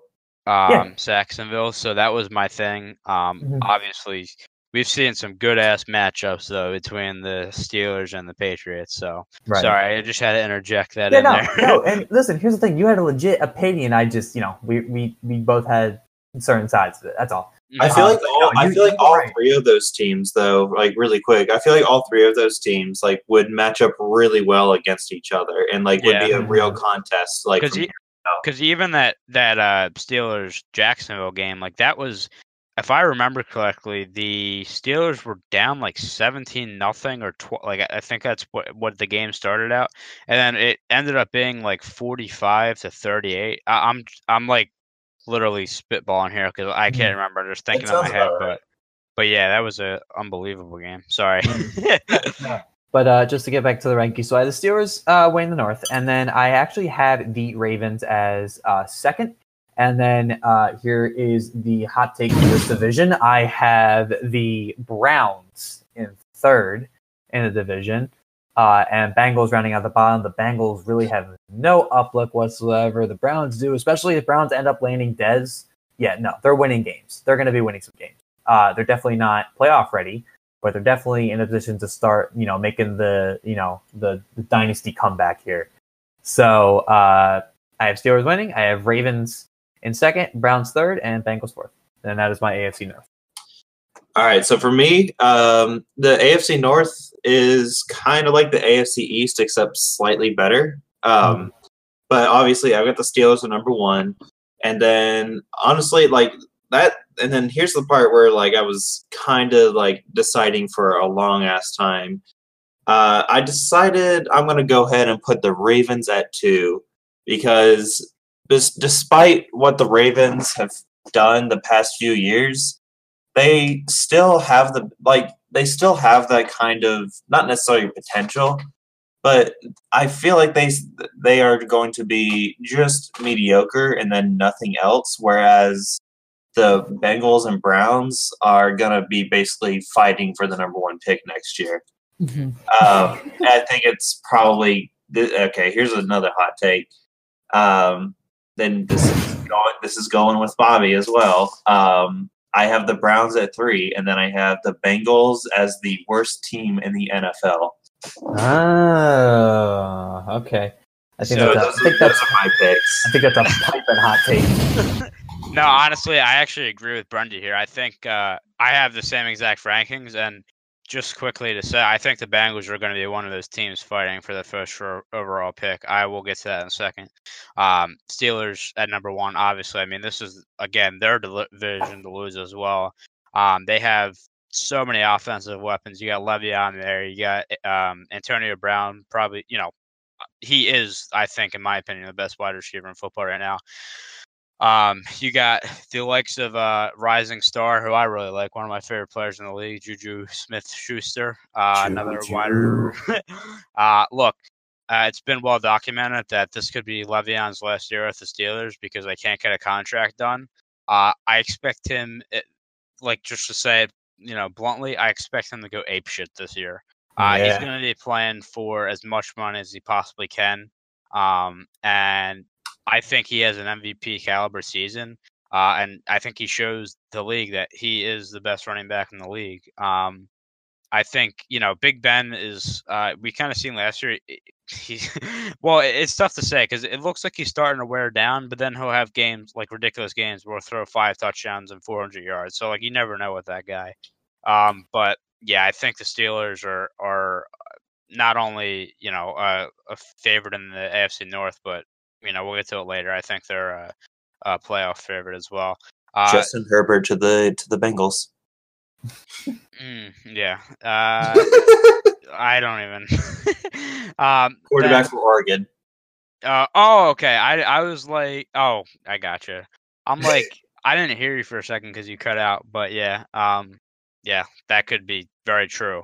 Uh, second, I had the Ravens. Um, it was for me, it was a toss up between the Browns and the Ravens for second. Um, I think it's gonna be. cl- I honestly think it's gonna be close between these two in terms of record for second. Um, I just put the I just put the Ravens just for the fact that I I like their defense a little bit better, and also they uh, actually added some weapons on offense uh, at the wide receiver position, which they desperately needed. Uh, they got Michael Crabtree, Willie Snead, and John Brown, um, all coming for uh, excuse me, all coming to the team from free agency. Um, I think also, you know, uh, just uh, like Brenda said earlier, like they always seem like a team that's just like they're just mediocre all the time. like Yep. they're never good, they're never bad. Uh, I think they finished second. And then I had the Browns finishing third, but uh, you know they, excuse me, they could even have the same record, just lose on a tiebreaker Mm-hmm. to go to third here. Um, I think they have obviously have a bright future. I don't buy the Super Bowl talk. Um, you know, this team, like I said earlier, has one win in two years, which is kind of amazing that people are talking about uh, them being a Super Bowl favorite. Um, and you know, in my notes here, I actually have uh, what I said earlier. I think Terod Taylor is really one of the most underrated QBs in the game. I'm not saying he's like top five or anything. I'm just saying like I just don't. I think he doesn't get the love that, um, you know, I I- don't think he gets the love that he deserves. So I have them at third, and then the Bengals, like Brendy said, uh, I have them as a team competing for the number one overall pick. Uh, Andy Dalton, for me, like he never scared me uh, as a force in the league. Um, so I think depending on how this year goes, uh, you know, they could be looking at getting a new quarterback next year, and through the draft, uh, as Bernie just said, um, you know, they could be looking at uh, a, a quarterback there. Uh, also, just a note for the uh, the Bengals, just to further the point, they lost uh, left tackle Andrew Whitworth and right guard Kevin Zeitler to free agency, who who is like their two best uh, offensive linemen. Uh, so all I gotta say is poor Andy Dalton back there. Like he's gonna be getting killed. And another thing I gotta say is poor AJ Green, man. it's gonna be a long season for Yes, him. it is. Yep. All right, let's uh, move on to the AFC South, a division that uh, you would say two or three years ago was probably the worst division in football, and now is looking like one of the better division in footballs and football. Excuse me. Footballs, yeah. me. And the CFL too. In both NFLs, by the way. um. So yeah, Bobby, take the floor. All right, the AFC South. Uh, I think there is no doubt the uh, Jaguars are going to have another decent year, so I have them at the top of the AFC South. Uh, still a threat. Still have Fournette. Uh, as long as I have him, I think they're good. Uh, and uh, that defense uh, is still going to be a problem, and but they're going to be good on fantasy. I can say that much. So uh, looking That's forward to see to see what they do.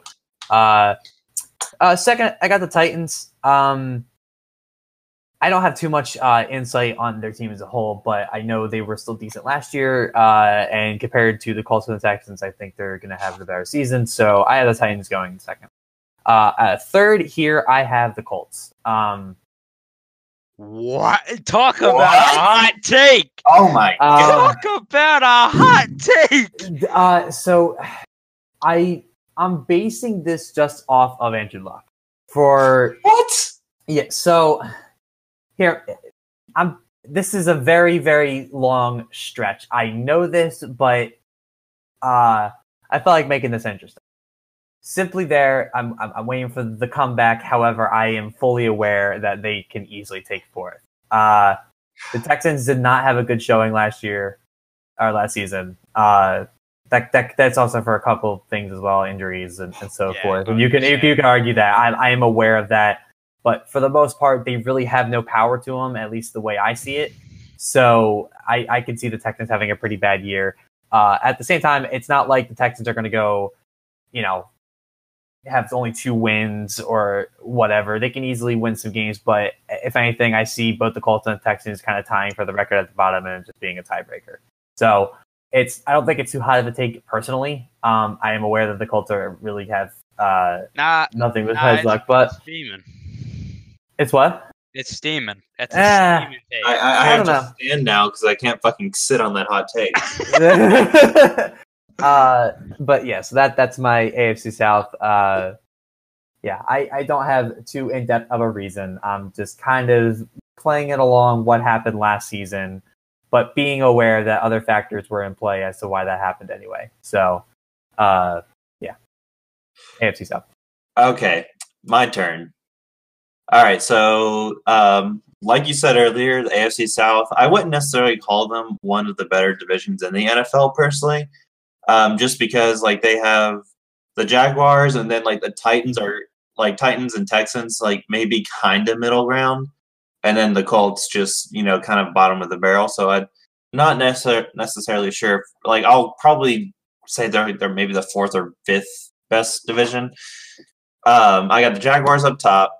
Um, probably, I'm not entirely sure how many wins they're going to have because last season was a great season, and I feel like they're only going to get better. There's no telling if they're going to finish with more wins or less wins um, because they have such a young, talented core that I feel like they're going to be good for years to come.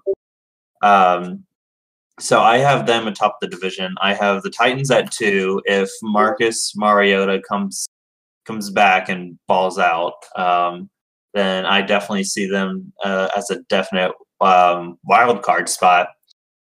And then number three, I have the Texans. I feel like Deshaun Watson is going to get a lot better um, with another year under his belt.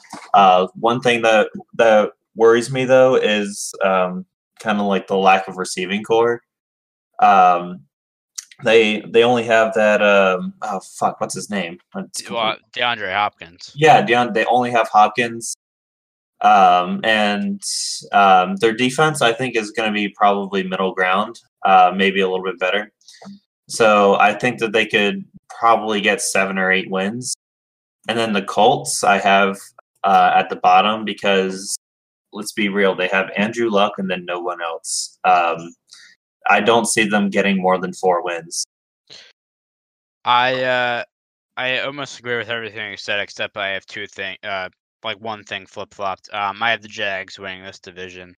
Um I like everything you said, man. Like that's a young core that's gonna be good for years to come. That Jacksonville earned its name, Sacksonville, but Mm. uh, their stats last year were crazy. Um, they led the league in net passing yards allowed by 300 yards, which is Yep. like a pretty big. Uh, you know, when you're looking at this this ranking, like uh, it's pretty close, pretty close, pretty close, like the whole way, and then you get to number one, and like it's such a big thing from the rest of the league. Um, you know, they got a scary secondary, um, led by Jalen Ramsey, um, who has been in the news recently for his uh, off the field talk, but that's for another time. Right. Um, yeah, I think they take this division. Uh, second, I have the Texans. Um, I really like what I saw last year out of Deshaun Watson, Watson and the games he played. Obviously, he tore his ACL and missed the you know the rest of the year. I think it was like week five or six. I want to say that happened. Um, the I, I think the biggest problem for the Texans last year was they could not stay healthy to save their life. You lost Deshaun Watson, you lost lost J.J. Watt, you lost Whitney Mercilus, um, three huge players on that team. Um, I know they even had more injuries. I just can't even think the top of my They, they also had they also had a suspension and everything else. I'm, I'm kind of reading again. Uh, Yes. so they had a bunch of things happen. and It was worth noting that uh, a lot of the big reason for their uh, four and twelve lec- record last year was losing nine of uh, their final ten games of the season. So yeah, string of injuries uh, Yeah. definitely hurt them. But they'd also kind of you know they had times to have a quarterback who was very inconsistent, and uh, Lamar Miller wasn't uh, wasn't putting up either. But yeah, a lot of injuries led to the season. So as Yeah. long as everyone stays healthy, I my hot take is definitely out. But at least I'm aware of this. I, I mean, I think like I like out of the teams in the league, I think they were just hurt the most by injuries. Like I said, like they lost so many guys. Um, look, I mean, I think JJ Watt, like, I, I it's funny because like I've been looking at his like Instagram posts and stuff like that. Like he does not seem thrilled that he's missed most of the last two seasons. I Mhm. think he comes back huge this year. Um, I think he's Okay. I think he's going to lead the league in well, I, I don't want to say lead the league in sacks, but I think he's going to be up there. Um, so I have the Texans at two. I have the Titans at three. Um, you know, I, I think the Titans uh, are going to be like a bubble playoff team. Um, you know, I think Mariota is a very good quarterback. Um, um, you know, I, I think uh, th- they're only getting better. They also have one of the be- better offensive lines in the league. So yeah, I have them uh, finishing three. I just I think the problem for them is going to be that they have the Jaguars in their division, and a healthy Texans team is a very good team. So I think that's going to be their biggest problem. They do not have a very good uh, uh, starting season, gotta say. Uh, at Yeah, least they're playing Pats first, and they got the Titans, which that uh, should be a pretty must-win game for them, even right off the bat. Uh, they do have the Giants. They have the Colts. Uh, the Cowboys. They will play the Jaguars. Um, but yeah, just the first couple games are going to be interesting with them. That's all. Um, Uh, Yeah, and then real quick, I just wanted to say to finish off this division for me, um, the Colts are, you know, they're getting Andrew Luck back, but I think they're going to come slow. Like, you know, I think they're going to be slow out of the gate just because Andrew Luck's coming back from a shoulder injury that knocked him out for the whole season last year. Uh, I mean, his only real, um, op, like you know, the real threat on offense, uh, at least receiver he's throwing to is uh, T.Y. Hilton. Um, you know, I think they're the the bottom of this division. Uh, and uh, but I don't know. I mean, I, I think I was saying before, like it being one of the best divisions of football. Like uh, not maybe not necessarily the best, but it's also it's just again one of those divisions where I think one. You know, I I think the Jaguars are obviously the favorite, but it wouldn't surprise me to see the Texans be up there with them or the Titans. Like you know, I think it could, there's a lot of ways that can go. So that was kind of my point to it. But um, yeah, uh, we will now move on to the last uh, division in the AFC, the AFC West. Uh, Bobby, go ahead. All right, AFC West. Um, so uh, I just I know this is where Brandon's gonna disagree with me. So I have the Chargers uh, winning this division. I don't see. Uh, I I'm going off straight momentum by itself. They they they kind of prove themselves as you know they're here, they're still here, they're gonna they have some weapons to use. So I think uh, compared to the rest of the teams in this division, I just I think they have it the most. You know this this division is not you know a powerhouse by any means, but out of those four teams, I think it's definitely the Chargers. Uh, second place, got the Chiefs. Always been they've, they've been a really odd team when you think about it. There, have been times where they've been talked about as true playoff contenders, but then they end up fighting for wild card spots. It's Yeah. it's really Uh, strange. It's would actually agree really strange. And then, uh, real quick, just like, and then every time they do make it, because like last year, then they lost to the Titans, and that was Yep. a game we should have won. So it's like I do agree there. Yeah, it's it's it's, it's super strange. But I have I have them in, in second. Um, third, I got the Raiders. Um, they just can't capitalize, man. Uh, they, like they have in their car, and they have Marshawn Lynch. And you would think that'd be enough weapons to make some noise, but it, it never seems to happen. I thought this team was going to be dominant, and then Derek Carr ended up getting hurt. But man, I don't know. I just I I'm not sold on this team yet. Not quite yet. Um, I may be proven wrong this season. Uh, who knows? But I just I don't think they have it yet. Uh, rounding it out, Tyler, sorry to say, uh, I got the Broncos uh, at the bottom of the AFC West. Um, just just simply compared to these other three teams, I don't think they're in any. They're due for an upshoot year. Uh, so I have them dead at the bottom, and they could easily, uh, they could easily again beat one da- one win down from the Raiders or tie the Raiders and lose in a tiebreaker kind of deal. But um, yeah, I definitely have the Raiders above them in this ranking. So my AFC West. All right. Well, this may or may not be a hot take. Um, you can decide for oh, yourself oh, it's hot. After it- I say it, no, hot. I'm not, I'm not. I'm not. I'm not going to say what you think I'm going to say. Oh yeah. So I'm going to say I believe that the winner of the AFC West division is only going to have eight or nine wins. Oh okay. Um, really, it's that hot? Oh, I mean, it's piping, but it's not as bad as what I Okay, thought you were gonna say. Okay, okay. it's piping. Hear me out. I believe that just about every team in this division, except for the Broncos, is probably going to have like eight to ten wins. Um, except like except for the Broncos, of course. Um, which is why I feel like it's hard to argue against just about any team coming out top of this division. Um, which is why I have the Raiders at uh, finishing at the top of the division. I'll give them maybe I'll give them nine, maybe ten wins um, if uh, Derek Carr is able to play uh, and not you know die. Uh, then that would that I feel like that would be great for the Raiders. The That's only your- prob- the only thing I'm worried about is like their their inability to finish football games and Who's- their in- inability to just not get blown out. Who's being thrown to on the Raiders? Because they Crabtree's gone, right? So Well, they just got Jordy Nelson in the offseason. Jordy Nelson, that's Amari right. Cooper. And Yeah, then Amari Amari Cooper. Cooper. Okay. So I have them just because I believe they have the best, uh, like the best offense in that division. I'd probably give to the Raiders.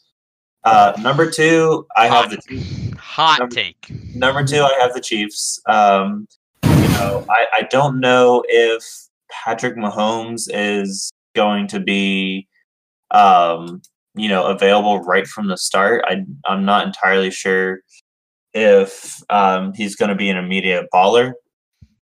Um, but my the reason I have the Chiefs in number two is mainly because of um, I don't believe in the Chargers as much as everyone else does.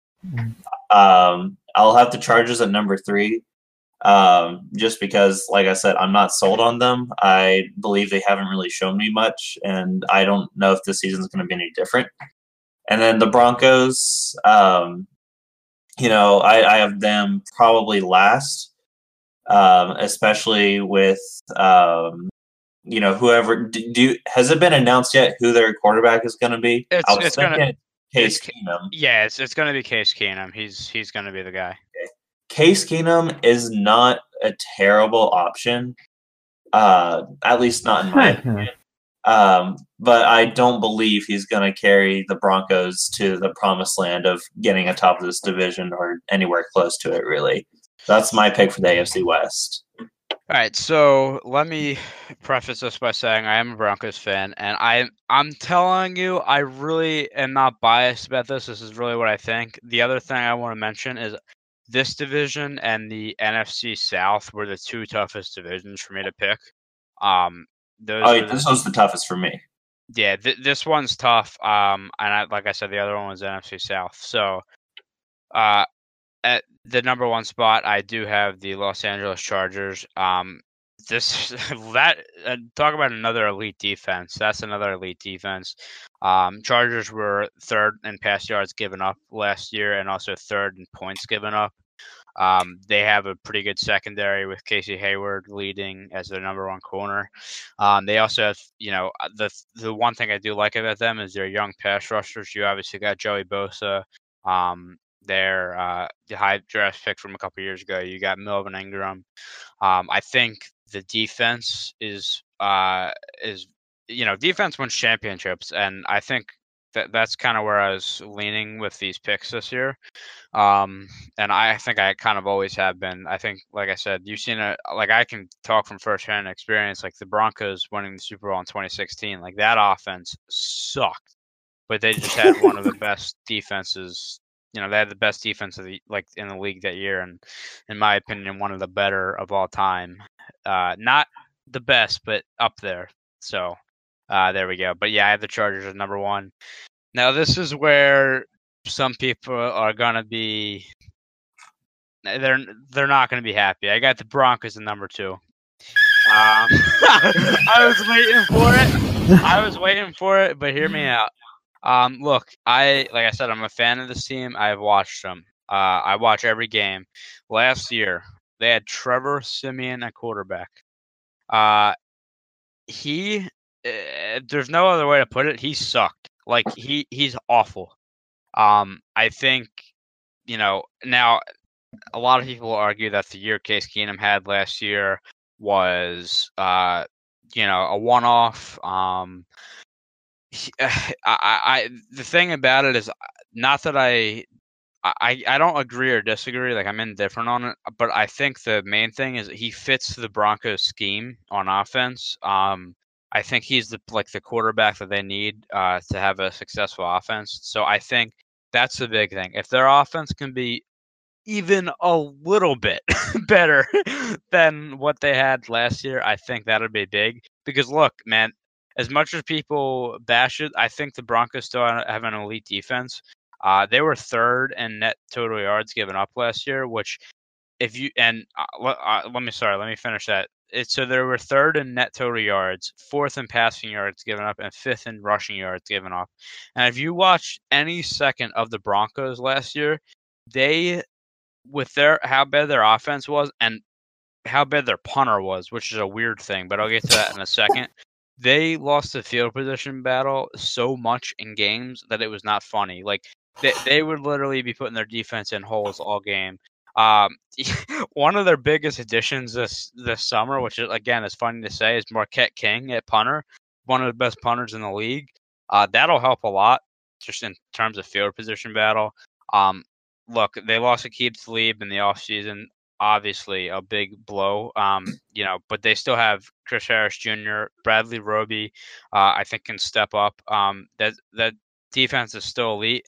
And uh, I love the pick they had this year at number five, getting Bradley Chubb. Kind of fortunate there with all the quarterbacks that went before. Now they got Von Miller and Bradley Chubb rushing quarterbacks. That's a scary. That's a scary pair, man. And I think especially for Von Miller, that frees up. Um, last year he was getting double teamed all year because he was like the, the only guy that gets the quarterback. Now you got to put somebody on Chubb that like frees up Miller. Um, I think uh, that's going to be an elite defense. Sorry, I, I just wanted to rant there, but I had to justify it because I know there's going to be a lot of people all over that.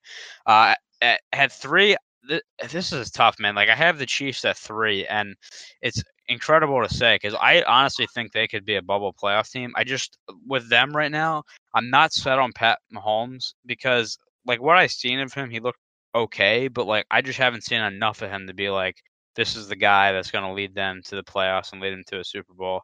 Um, honestly, they have the tools to be a Super Bowl team. I just think that the uh, that that uncertainty at the QB spot is going to be big. And then fourth, I had the Raiders. Um, not much to say about them. I mean, I think they can be a decent team. I just think they'll be last in this division.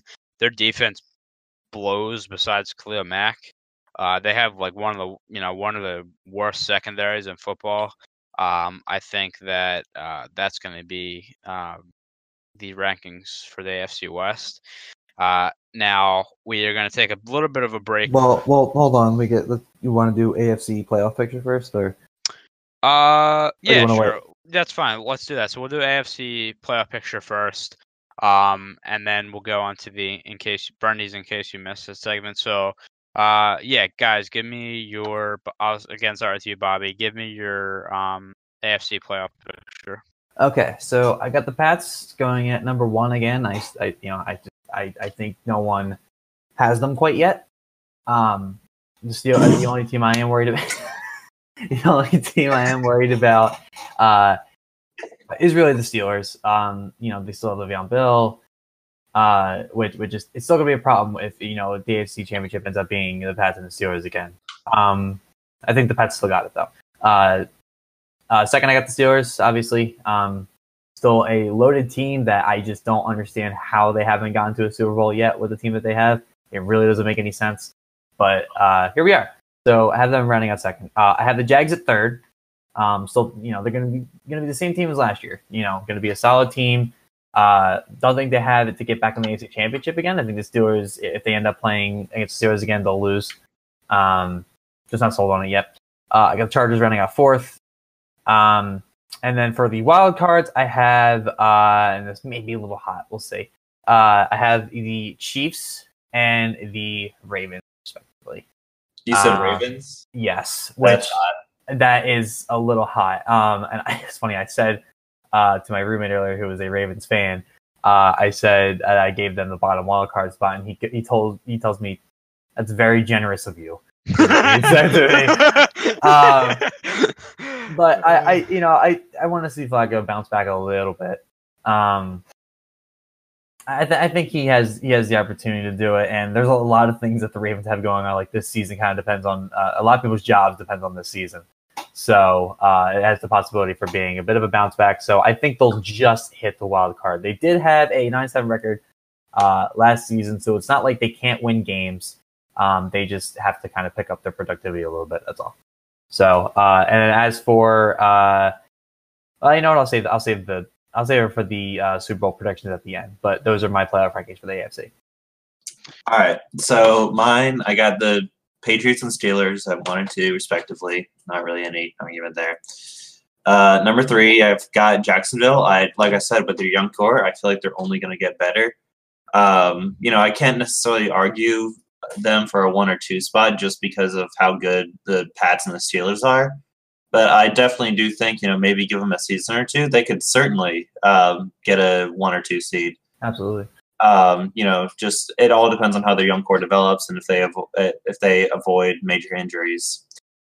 Uh, and then number four, I've already been yelled at this before. I have the Raiders uh, at four just because they're winning a very, uh, quite honestly, a very medium, not like a very medium like level division where like nine or ten wins, I feel like would be able to um, get you atop of the division. So I have them at four, and quite honestly, I feel like I could probably flip them and the Chiefs around, and it would be just as fine. But anyway, for my wild card spots, I've got Tennessee as the fifth seed, and I've got uh, Kansas City as the sixth seed. And the reason I got Tennessee as high as I do is because I have a good feeling about Marcus Mariota, and I have a, um, I actually have a pretty good feeling about their defense. Um, whereas the Chiefs, I kind of have in there just, um, just as kind of like a um, no other team in the AFC. I feel like belongs there except for uh, another team uh, in that division. Uh, so I'm going to go with uh, Tennessee as my five and Kansas City as my six. All right, and then I will round it off. Uh, in the AFC, we got number one for me. I got the Steelers. Um, I like I said this earlier. I think Le'Veon Bell. I think Le'Veon Bell is gonna have a monster year. I'm like that's literally just gonna carry them. Uh, I got the Pats at two. No surprise. They're always either one or two. They're always getting that um, first round bye. Um, at three, this is gonna this is gonna go against what you guys said. I have the Chargers at three uh, over the Jags at four. The uh, now hold on. The the only reason I say that because I think the Jags are a better team. The only reason I have the Chargers at three is just because they have a little bit of an easier schedule. Uh, the AFC West is playing the um, AFC uh, North this year, so you got the like so like they'll be playing like the Bengals. Uh, they'll be playing the Browns. Um, the Ravens, and then the AFC West is also playing the NFC West this year, so like they'll be playing the Seahawks, the Cardinals. So I th- I just think they have a little bit of an easier schedule. That's why I have them there. Um, yeah, and then for the uh, fifth seed, I got the Texans. Like I said, I like what I seen on Deshaun Watson. I think uh, that defense, if healthy, are going to have a bounce back year. And then the hot take that everybody is going to say about I do have the Broncos at six. I think they get carried by. I think they I think they get carried by their their still elite defense. Um, I think Keenum does enough. Keenum in that offense does enough, and uh, gets them at six seed. Um, now, like the one that I that like I said is on the cusp for me is the Chiefs, but that is for another time. These are my predictions. Uh, now we are going to take a little bit of a break from the NFL talk. Um, we'll try to speed things up at, at for the NFC because we are running uh, a bit long here. But right now we're going to do Brenny's in case you missed the segment. So go ahead and uh, take it away.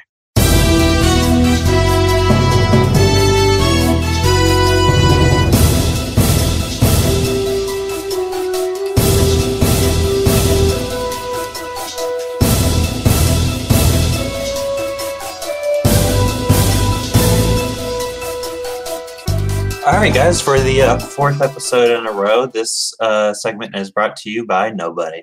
All right, so in case you missed it, uh, we're going to start out uh, in Atlanta with Josef Martinez. So, as you guys know, he recently uh, has tied the Major League Soccer um, the Major League Soccer's uh, scoring record for goals in a single season. Um, and he has the chance to break that tonight, actually.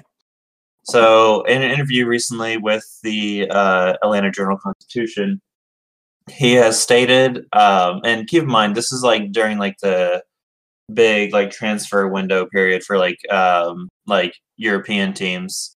Josef Martinez has repeatedly state uh, stated that he is not interested in playing overseas. That he loves Atlanta and wants to be with Atlanta as long as he can. Now, is this uh, Josef Martinez? Obviously, is scoring on a record pace, and there's no stopping him. Is there? Uh, is this a good sign for Major League Soccer and um, the state of soccer in America in general? I, I think uh, as somebody who has dabbled, I guess would be the word in MLS this year more than usual. I think uh, what he's doing is like pretty awesome. I mean, Atlanta's a really good team.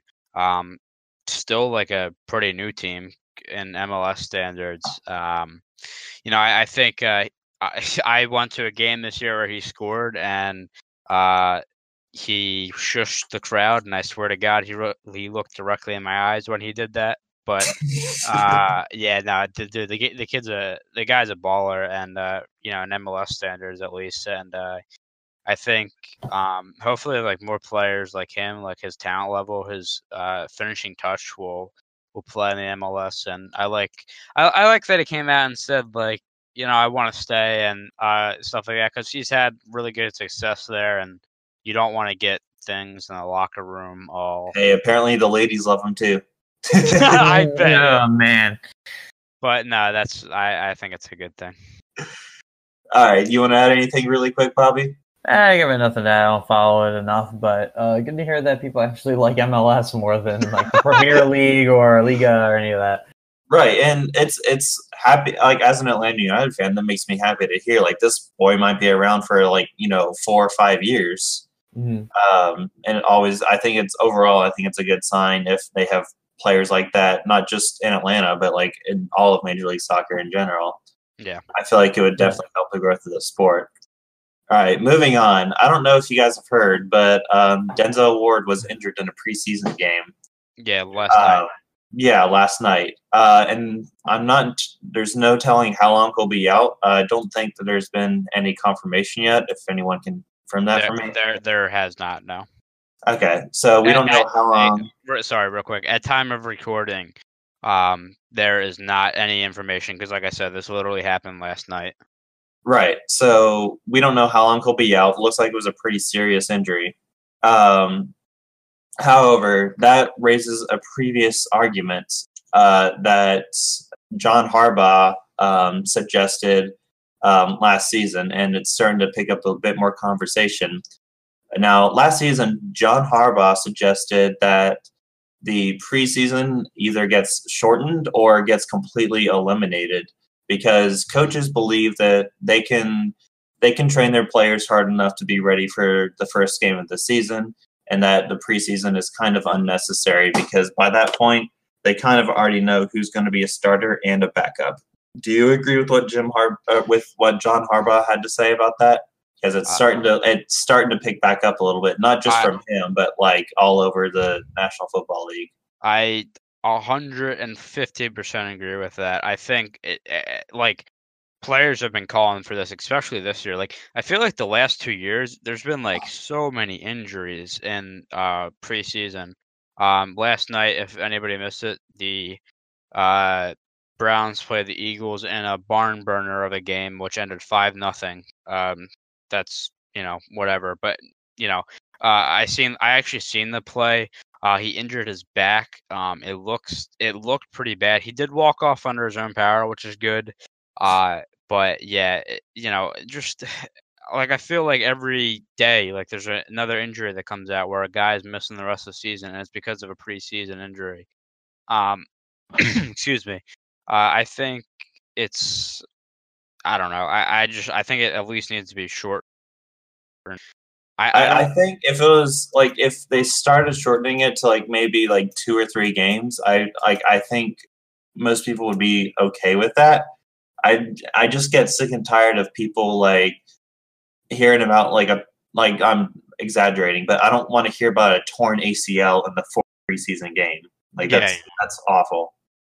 I- So I, I actually I'm trying to pull it up again because it was funny that now you brought it up, but I just seen a headline and and I'm trying to find it, but I think it was Todd Gurley who's been sitting this preseason and he was asked like how's it been? He's like it's great like and and I like other players are like yeah, I wish I could do that too like cuz he sat the whole preseason uh to avoid injury. Um it's it's just unnet like uh, look i don't want to get rid of preseason games completely because i really do think like first of all you have to cut players so like it gives you an idea but second of all it kind of gets you in tune again for the football season if they Right. played like two i'd be perfectly fine with that you don't need to be killing these like do again like i said so many guys are missed for the year That Yes. like it, like if they if they were to um, cut two preseason games, Mhm.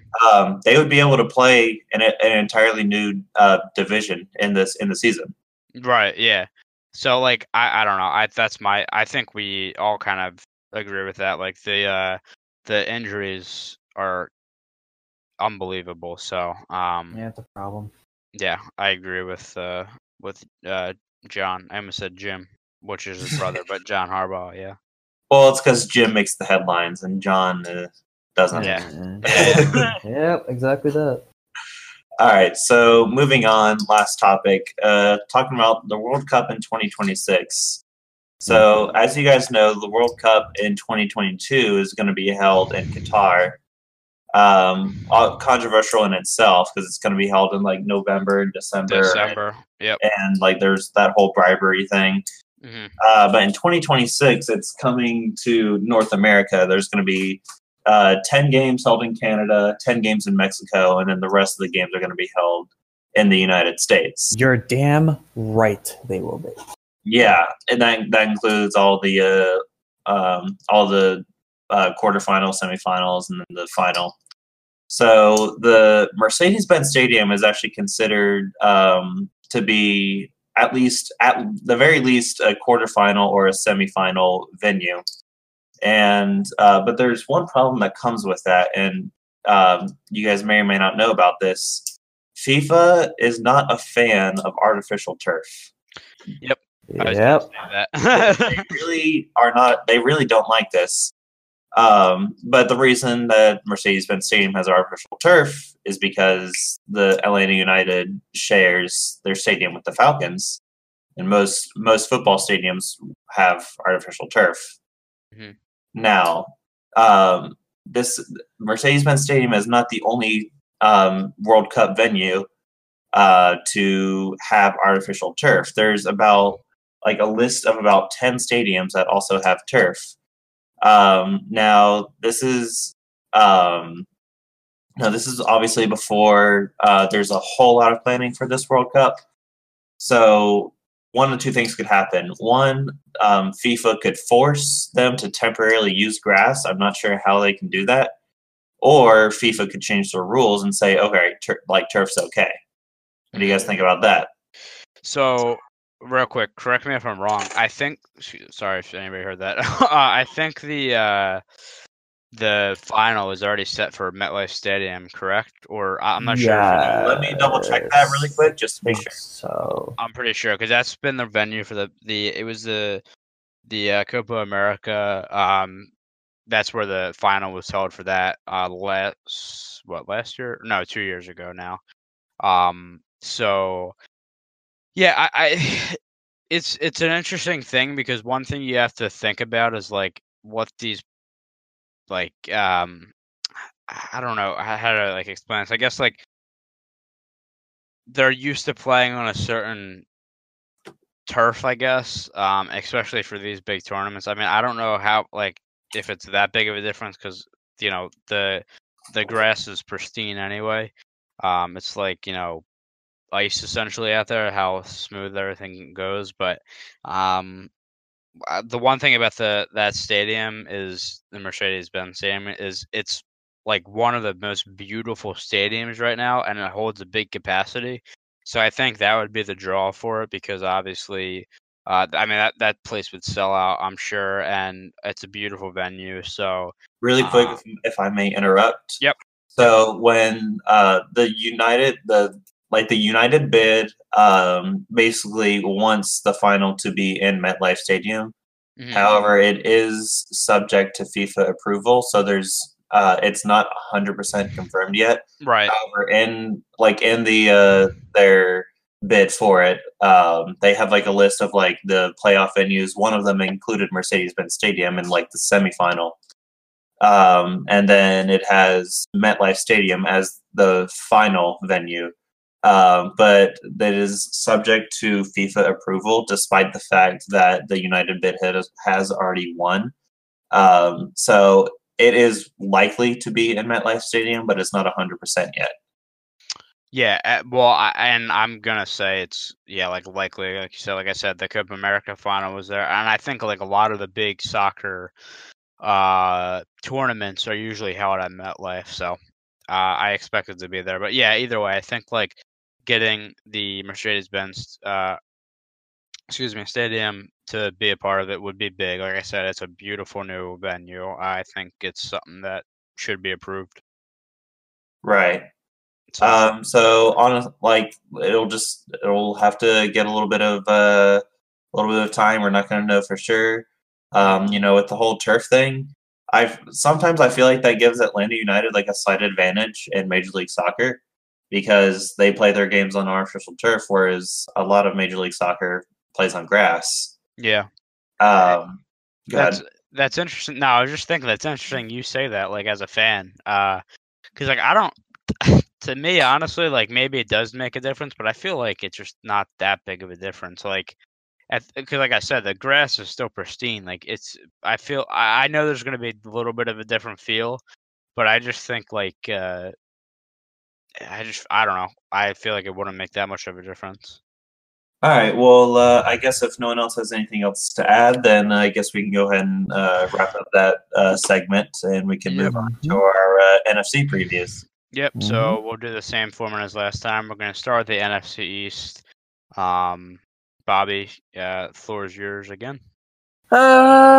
Okay. Um, I, I think this one was pretty freaking easy.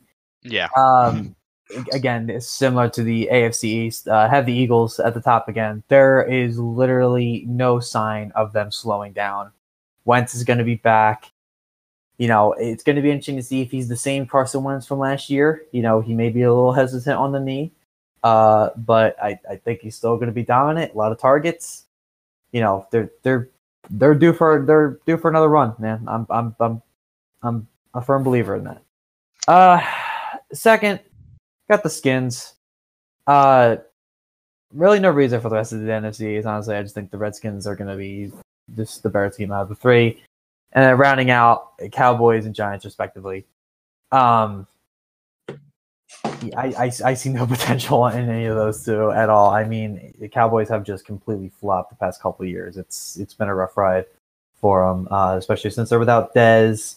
Uh, yeah, I, I don't think they got anything. So that's my NFC East. All right. Well, surprisingly, me and Bobby actually completely agree on a division. Uh, I um, I have the Eagles number one, Redskins two, Cowboys three, Giants four. Um, like I feel like that the Eagles aren't going to be as good as um, as per se like they were last season because of Carson Wentz. I feel like he might slightly hesitate. Like, don't get me wrong, I still have them at the top of the NFC but I feel like there might be a less. Um, I, I feel like they will be a little bit um, less productive than they were last season. With that said, they will still be really good and definitely a Super Bowl contender. With the Redskins, honestly, the Redskins, I just see them as better than the Cowboys and the Giants, um, just because I don't see the Cowboys and Giants really doing anything. Uh, maybe pulling off an upset win here and there in the season, but like having nothing to show for. Uh, and then the Cowboys, I've got three, and then the Giants four. I feel like maybe the Giants and Cowboys could switch at some point, but uh, with this division, it's kind of hard to tell, uh, except with the Eagles on the top. So yeah, and unsurprisingly, I have different. Uh, I have I'm differing opinions on these guys. Uh, one thing I'm not differing on is Eagles are definitely top. They're best team in this division, no doubt. Um, you know, they they have it all. Uh, Carson Wentz will be back. It's going to be interesting to see if he's ready for the start of the season. That that would be the only thing that really deters them. But um, yeah, I'll keep it short with these guys. It's their division. Number two, I have the Cowboys. Um, I, I you know I think Zeke alone can carry this team above the Giants and Redskins because I just don't see like the Giants. I'll, I'll just say I have the Giants as the through Jesus at three, the Redskins at four. Um, I think with the Cowboys, I think they just have a little bit more. I, I like Dak. I know a lot of people don't, but um, I like Oh, Dak. So. I have them at two. At three, I have the Giants. Well, uh, yeah, there you go. Um, at three, I have the Giants. Uh, I think Sa- uh, Saquon, I think he'll have a decent year. The, the only thing with him is like their offensive line isn't great, so we'll see how much yardage he gets. Um, you know, I think honestly between the Giants and the Redskins, it could be a toss up. I have the Redskins at four for the only reason that um, I, you know, with them losing Kirk is big. I know they have Alex Smith now, who's still a good quarterback, but he's aging. They don't have the um, you know what they. I I remember a few years ago the Redskins were talked about as one of like the better teams in the NFC East, but I just don't see it anymore. Uh, obviously, we mentioned earlier, lost Derrius Guice to the uh, ACL injury in preseason, who I thought he dropped in this draft, uh, in the last draft because of his off the field issues, but he's an amazing player on the field. I thought he could have helped. Uh, he's out, so I have the Redskins at four. Um, but yeah, we'll move on to the NFC North now. Um, and Bobby, uh, what are your rankings? Uh, for the NFC North, uh, unsurprising, Vikings again, still a strong team. Uh, man, it must have sucked for them last year. Dear God, Mm, losing to the Eagles and then having to, you know, the big thing was he was going to the Super Bowl and then having to put the Eagles, you know, logo and turret down, uh, you know, on the end zone, and then the Eagles winning in the same stadium. Uh, so I think they have uh, a bit of a, a score to settle coming back. So, um, and they're definitely the best in the North by far. Uh, second, I got the Lions. Uh, again, no reason. Uh, Packers in third. I know there's been a little more talk with them. Uh, I talked about them recently. Uh, might be a team that you start making a run, but uh, not sold on it yet. To be quite honest, Aaron Rodgers is still a great quarterback, by the way, though. So uh, he just One definitely lost some of his targets. Yep. So, uh, but I have them in there right now. Uh, and then fourth, the Bears. There's literally nothing to talk about. I see nothing. They're young. They're on the rise. Yeah, but not not now. They'll Yeah, they'll be the talk in maybe a couple seasons, but yeah, I agree. this season ain't it. So that is my NFC North. All right, my NFC North. All right, so I've got the Vikings at uh, number one because I feel like, lo and behold, they are the uh, best team in the division. Um, not necessarily by far, um, but I I don't really see how any other team could compete with them in the division. Number two, I've got the Lions, and hear me out. So last season, the Lions they started out two and zero. Everyone was high on them, every single one. Uh, and then in week three, they play the Falcons, and it appears that uh, I think it was Golden Tate. Uh, Golden Tate appeared to have um, got the game-winning touchdown against the Falcons Uh, yep. uh, with eight seconds left on the clock. Um, the they reviewed it, and they said it wasn't.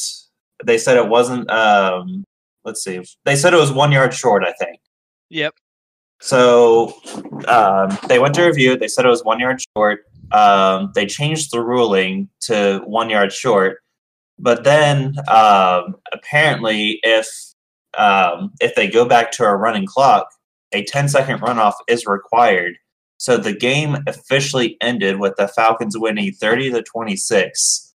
And from that point on, I'm pretty sure the Lions were completely demoralized and only was they were like they were not able to basically finish finish off that season with the with the expectations that they had.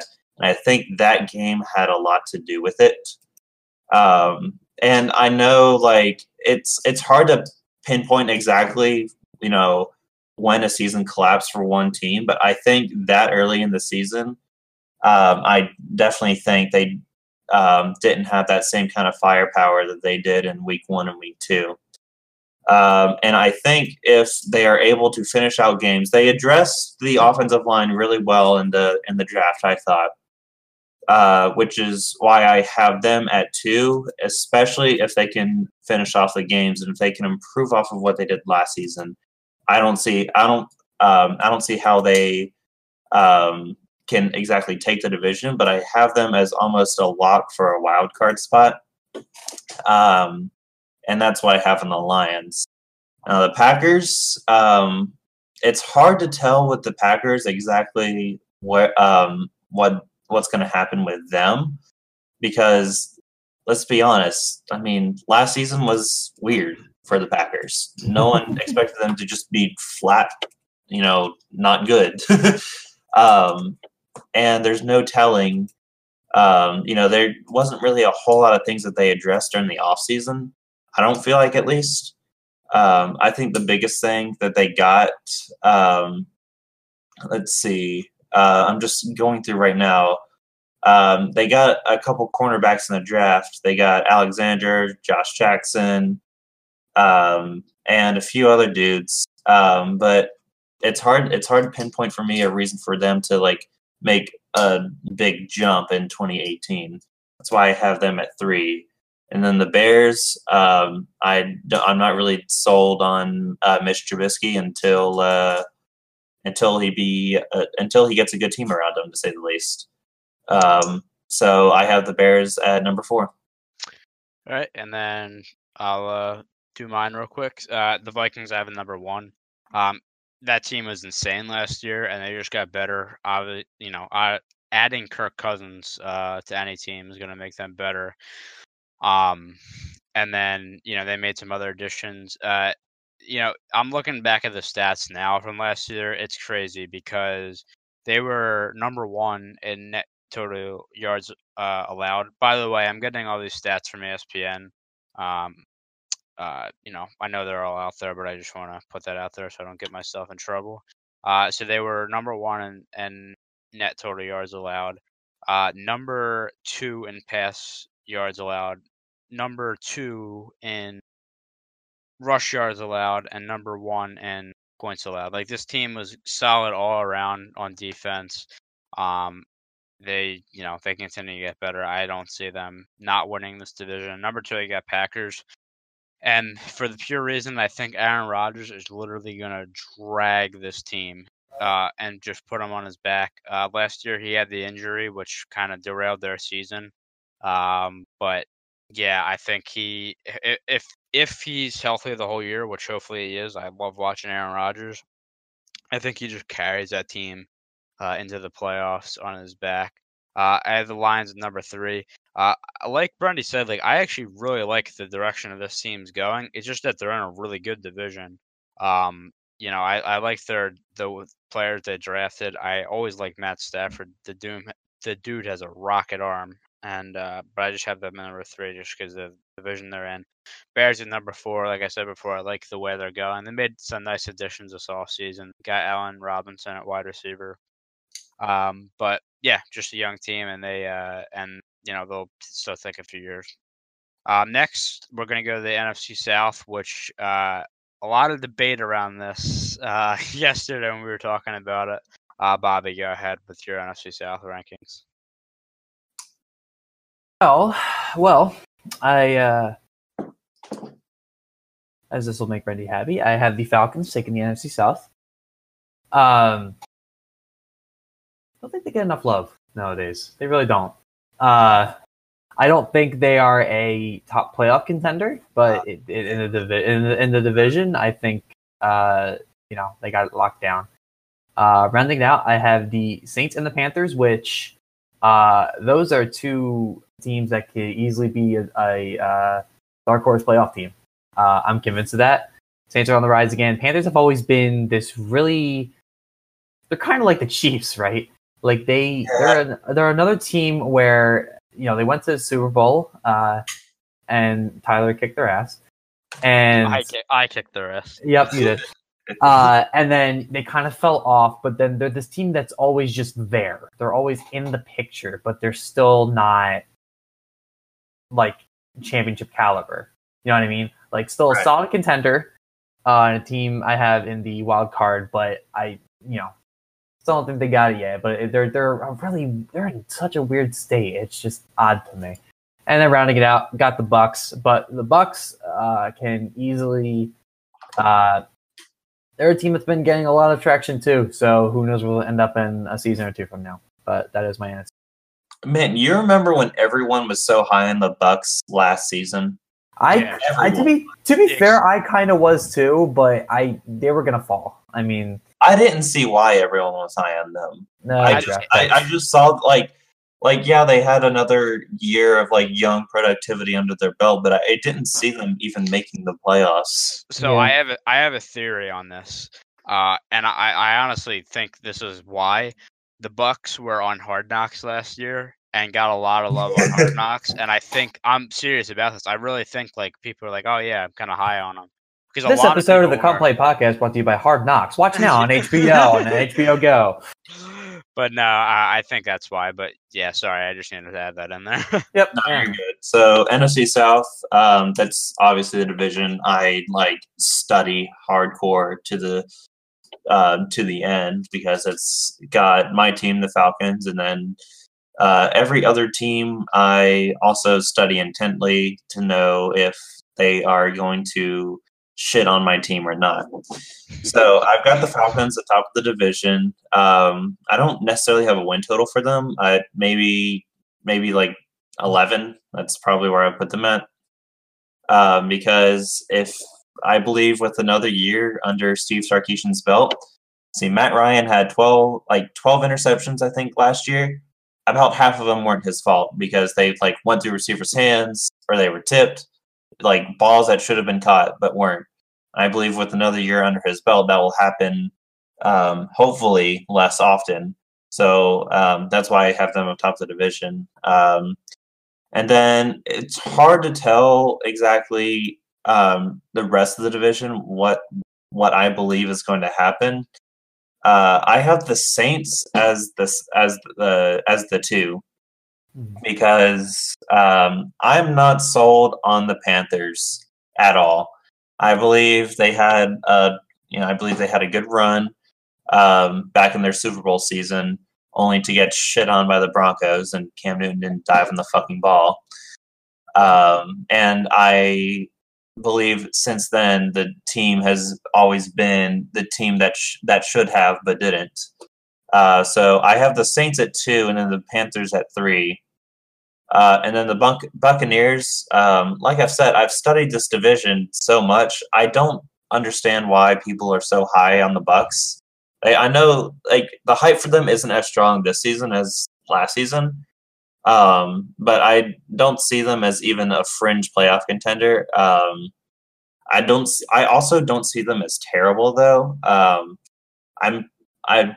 I don't think it's completely far fetched to say like every team in this division will have probably above seven wins. Um, so that's those are my AFC or NFC South predictions. I got Falcons one, Saints two, Panthers three, and Bucks four. All right, and I'll With the Saints taking a wild card spot, by the way. Okay. Uh, yeah, I'll round it off. I have a little bit different. I have the Saints winning this division. Um, their offensive firepower is insane, and Alvin, excuse me, Alvin Kamara was pleasantly one of the you know the better players last year. He was electrifying on offense. Love to watch him. Uh, Drew Brees is still doing it. Um, I think you know, I, again, like it's weird to say Drew Brees is underrated, but like I consider him one of the best quarterbacks of all time, and like I don't know, I just feel like everybody goes to somebody else for like best quarterback. So I don't either way. That's here nor there. Um, I have the Falcons at number two, and I'll let you guys know something. Before we started recording, I had them at three and out of the playoffs, and that caused a lot of controversy around here. Uh, but looking into it a little bit more, I knew it's going. Uh, looking into a little bit more, you know, I think it, my my big thing for why I like the Panthers before was I liked their additions on offense this offseason. Uh, you still got Devin Funchess there, who I think is uh, you know a, a very really good option. Um, they have uh, they had C.J. Anderson come in from the Broncos, which is tough to see, but I like him. Uh, Cam Newton, uh, that dual threat of passing and running, I think is always hard. And then Greg Olsen, one of the better tight ends in the league. Uh, and then I looked at their defense, and look, I think I don't think their defense is bad by no means. Like they still have Luke Kuechly, Shaq Thompson, Thomas Davis, stuff like that. It's just their secondary I really worry about. You got, you know, uh, just I just don't like their corners, man. That that was the big thing for me. Um, they did add Dontari Poe from the Falcons. I do like that addition. Uh, but you know, overall, I think the Falcons have one of the, you know, they have one of the best offensive lines. Uh, from Pro Football Focus, uh, they do rankings on like basically everything, and uh, they have the from last year. Uh, the Atlanta Falcons had the number two ranked um, offensive line. Here's now my only concern with the Falcons is, and this is not their fault, but they have a really unfortunate schedule. Um, their first three games are all against playoff teams in the uh, and good playoff teams at that. Uh, they have the Eagles week one. They have sorry, let me bring it up again real quick. Brundy, I don't even know if you know off the top of their head, but I think they have the Eagles, Vikings, and Saints. I want to say. Right. Um, so that's a pretty unfortunate start. Uh, for any team, and that's that's one of the reasons. I'm glad we get the Eagles in week one, though. I'd rather get them yeah, week one than like in week nine or ten. Yeah. Expe- especially since like you don't know about Carson Wentz. I'm sorry. So they have the Eagles, Panthers, Saints. So all playoff teams last year. Um, and then the other weird thing about them is that the the five of the first seven games are all home, which is fine and dandy, but that means their back half is going to be loaded with away games and tough matchups of that. They have the stint where three of um, four games is away games, and then they have a matchup with the Packers on December 9th in Lambeau, and you know it's going to be like negative 20 with 40 mile per hour winds. So there you go. You have that. Uh, they lost uh, Adrian Clayborn and Dontari Poe, uh, respectively. Clayborn going to the Patriots, Poe to the Panthers. Um, but they still have an amazing defense. Uh, obviously, the offense, uh, the offensive line. Uh, so obviously, like I said, I had them out before, but I came to my senses and I put them at second. I just like the Saints more, man. Like I just think that offense, and it, it's always something with the Saints. Like I always feel like they just have something about them. So I have them at one, Falcons at two, Panthers at three, and Bucks rounding it out at four. Um, Bucks just quickly interesting. Obviously, they're going to have they're going to be without Jameis Winston for the two games for the suspension to start the season. Those are going to be a rough two games for them.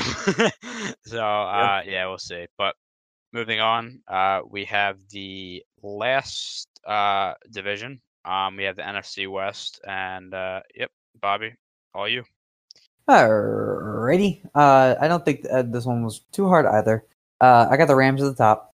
Um, decent season last year. Still think they're just gonna, you know, riding this wave uh, into the playoffs, and they're they're a solid team. I I'm you know, there's really no downfall of them at the moment. Uh, not Super Bowl by any means, but definitely uh, a thorn in the side for any playoff team.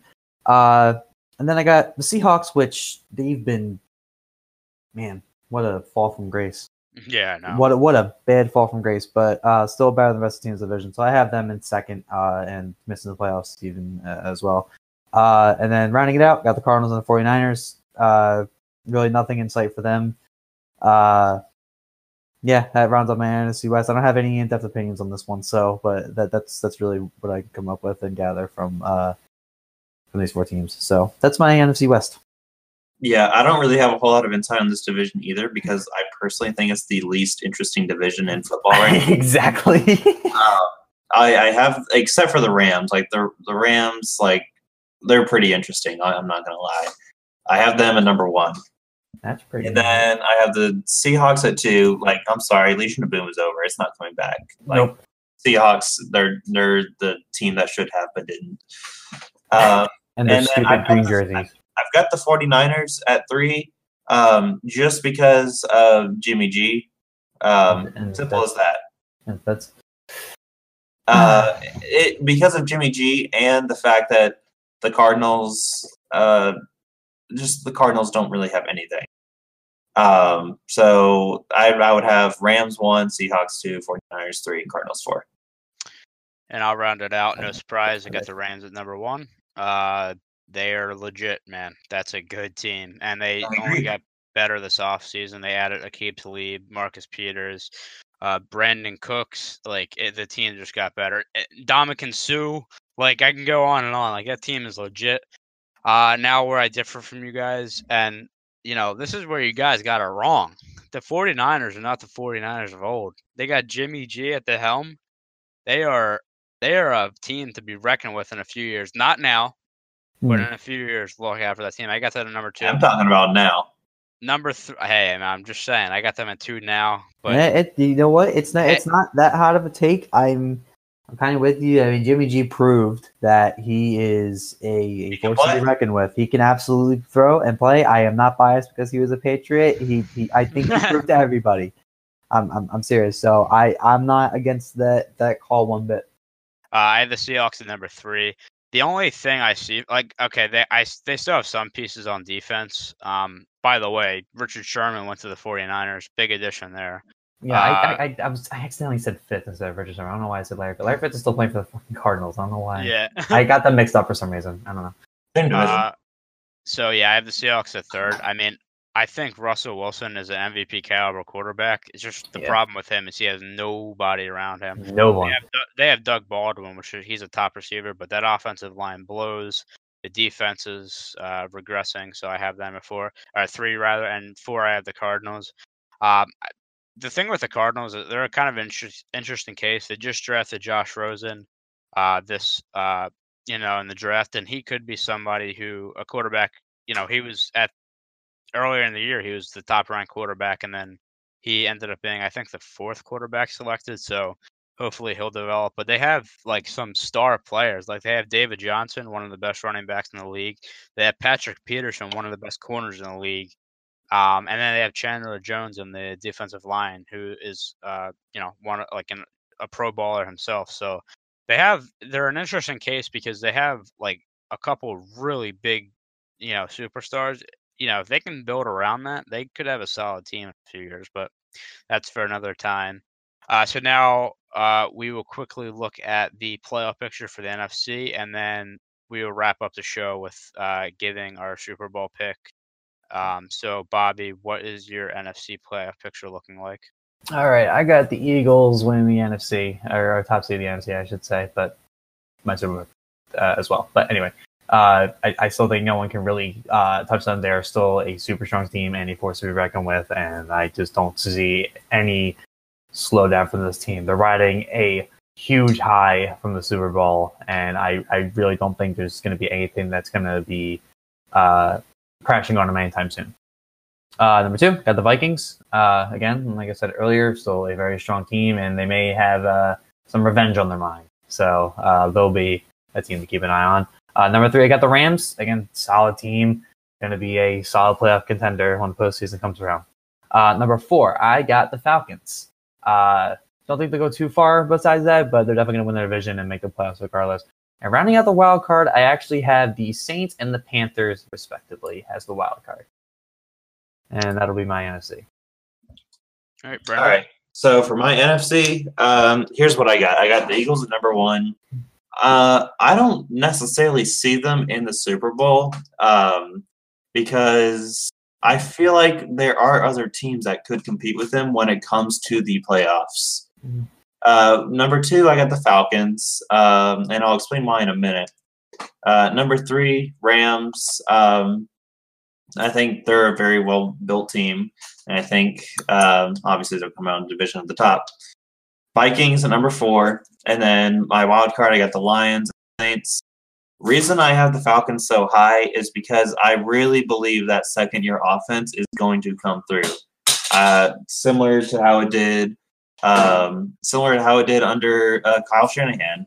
you know, Super Bowl team, second year, new offense uh, after struggling after the first year. Uh, I have um, the Falcons going to the Super Bowl, um, and I have them. I have them losing. I have them losing to the Steelers in the in the Super Bowl. All right.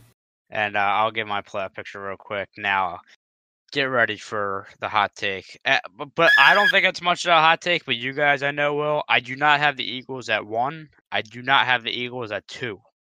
So that there's a Huh. I had the Rams at number one. Uh, I I really like you like I believe said, in this team. I do. I love Jared Goff. Uh, again, another strong arm QB. I like the weapons they have. Number two, the Vikings. That defense is insane. Um, yeah, I think that carries them. By the way, one thing I gotta say, the NFC is so much stronger than the AFC. It's Oh, by a mile. by a mile. Uh, number three, I have the Eagles. Now, the reason I have the Eagles at three is because, and this is literally the only reason, I just I'm worried about Carson Wentz at the start of the season. Like, if he doesn't play like the first like week one, week two, week three, or whatever, like, you know, obviously that's not going to hurt for them. Like this this playoff picture is not what I think is going to happen in the playoffs. I just think if he misses the first couple of games, uh, they have a chance to drop below them. So I have them at three. Uh, Saints at four. Um, winning the AFC South, they get four. Uh, I have the Falcons at five, and then I have the Packers at six. Uh, literally being carried by Aaron Rodgers. Um, so Bobby, I'll have you give your Super Bowl pick first. Obviously, Brendan, you just gave his, and then I'll Mhm. I'll give mine after you. Okay, so on the AFC side, uh, I I have the Steelers. Um, I'm going against what what I feel is the right answer, but um, I I don't know. Uh, I don't. I definitely don't feel as comfortable, at least right now. Um, with the Pats, uh, even though I love them to death, and I still believe they're going to be, you know, the possibility of them going back still exists. Um, I just, I, I think, I guess what I'm afraid of is the Steelers making a, a huge run since you know Le'Veon Bell's last year, and they still have their their good, their their good offense, right? Like that, they're they're scary. They're a team I am legitimately scared of. So I, I had the feeling that they'll they'll get revenge on Jacksonville and they'll end up being the Patriots and go into the Super Bowl as AFC champs. On the NFC side, uh, I have the Eagles going back. I I seriously think they have all the holes plugged in, it, it, and this does, as you said, depend on Carson Wentz. If he's able to play the way he did last year and stay healthy, he's they're going back. I just don't see how Who really anyone to argue with it. The biggest um, opponent to their Super Bowl run. The uh, the Vikings. Or Okay. mm, yeah, the, I would say the Vikings. I know I, the Rams are a close second, uh, but definitely the Vikings. Uh, like I said earlier, they're still a very strong contender. Uh, I definitely have the Eagles going back in. As for the winner, I have if Carson Wentz stays and is healthy and gets back into his Carson Wentzy self, uh, I have Eagles as repeat champs. Um, but it will be if it's them and the Steelers, it will be a slugfest. That would be interesting. That'd be a battle of Pennsylvania. But Yes, it would, and you know damn well I am cheering for Philly. all right, Dear so God. I uh, I'm gonna go. We're gonna go three for three here on the AFC side. I got the Steelers. Um, I think that offense is just too potent. Uh, I do Mhm. worry about their defense, uh, especially with Ryan Shazier going to be out for the the year. Um, obviously, that was a big story. We don't know if he'll ever return the football, but he's going to be definitely be out this year. That's a big hole for their middle linebacker. Uh, I just think that offense will carry them, Mhm. and uh, I'm riding with them, baby. I'm going LA Rams. Wow, man. I'm going LA Rams behind Todd Gurley, Jared Goff, uh, that unbelievable defense, and uh, I'm actually going to pick the Rams to win the Super Bowl. Wow. Uh, yep, Oh my God. and uh, and and I wasn't sure if you guys were going to pick a score. I don't know why I would have picked the score this early, but I just had. No, I'm not gonna pick a score. Yeah, I don't know why I did. You know, 28-24. So if this if this actually happens and I pick the score right from preseason, I think I'd be Really? That low scoring of a game too? Really? 28-24. I mean, I don't. Know. I mean, and then not low, but I I would have thought that would have been a very back and forth offensive battle. Uh, yeah, I don't know. I, I just really believe in the Rams. So, Yeah, um, there you go. Uh, so that is it, guys. no, I uh, know- Brendan didn't give his. Brendan didn't give his. Yeah, he does. did. did. He, Oh, did he he? did Oh, okay. before. Yeah, yeah.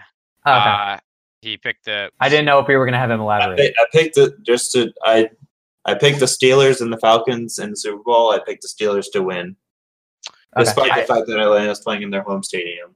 Okay, I didn't think he elaborated, so that's why I just want to make sure he got his he's got his due diligence. Okay, Yep. Yep. So uh, that is it, guys. Uh, I know this is a really long podcast, but that seems like the way it's going for us. Uh, you know, it's a lot of fun. We like to elaborate, so that's why. Um, but we appreciate you tuning in. Uh, we will be back next week. Uh, we haven't decided what we're talking about, but that'll be uh, figured out. And uh, yeah, we'll talk to you guys then. I appreciate uh, everybody who listens. Uh, like the video if you liked it. Subscribe if you haven't already. and uh, we'll Smash that guys. subscribe button. Shut yes, up. I smash that I like button. YouTubers say that. Smash that like button. But anyway, we'll see you guys later. Peace.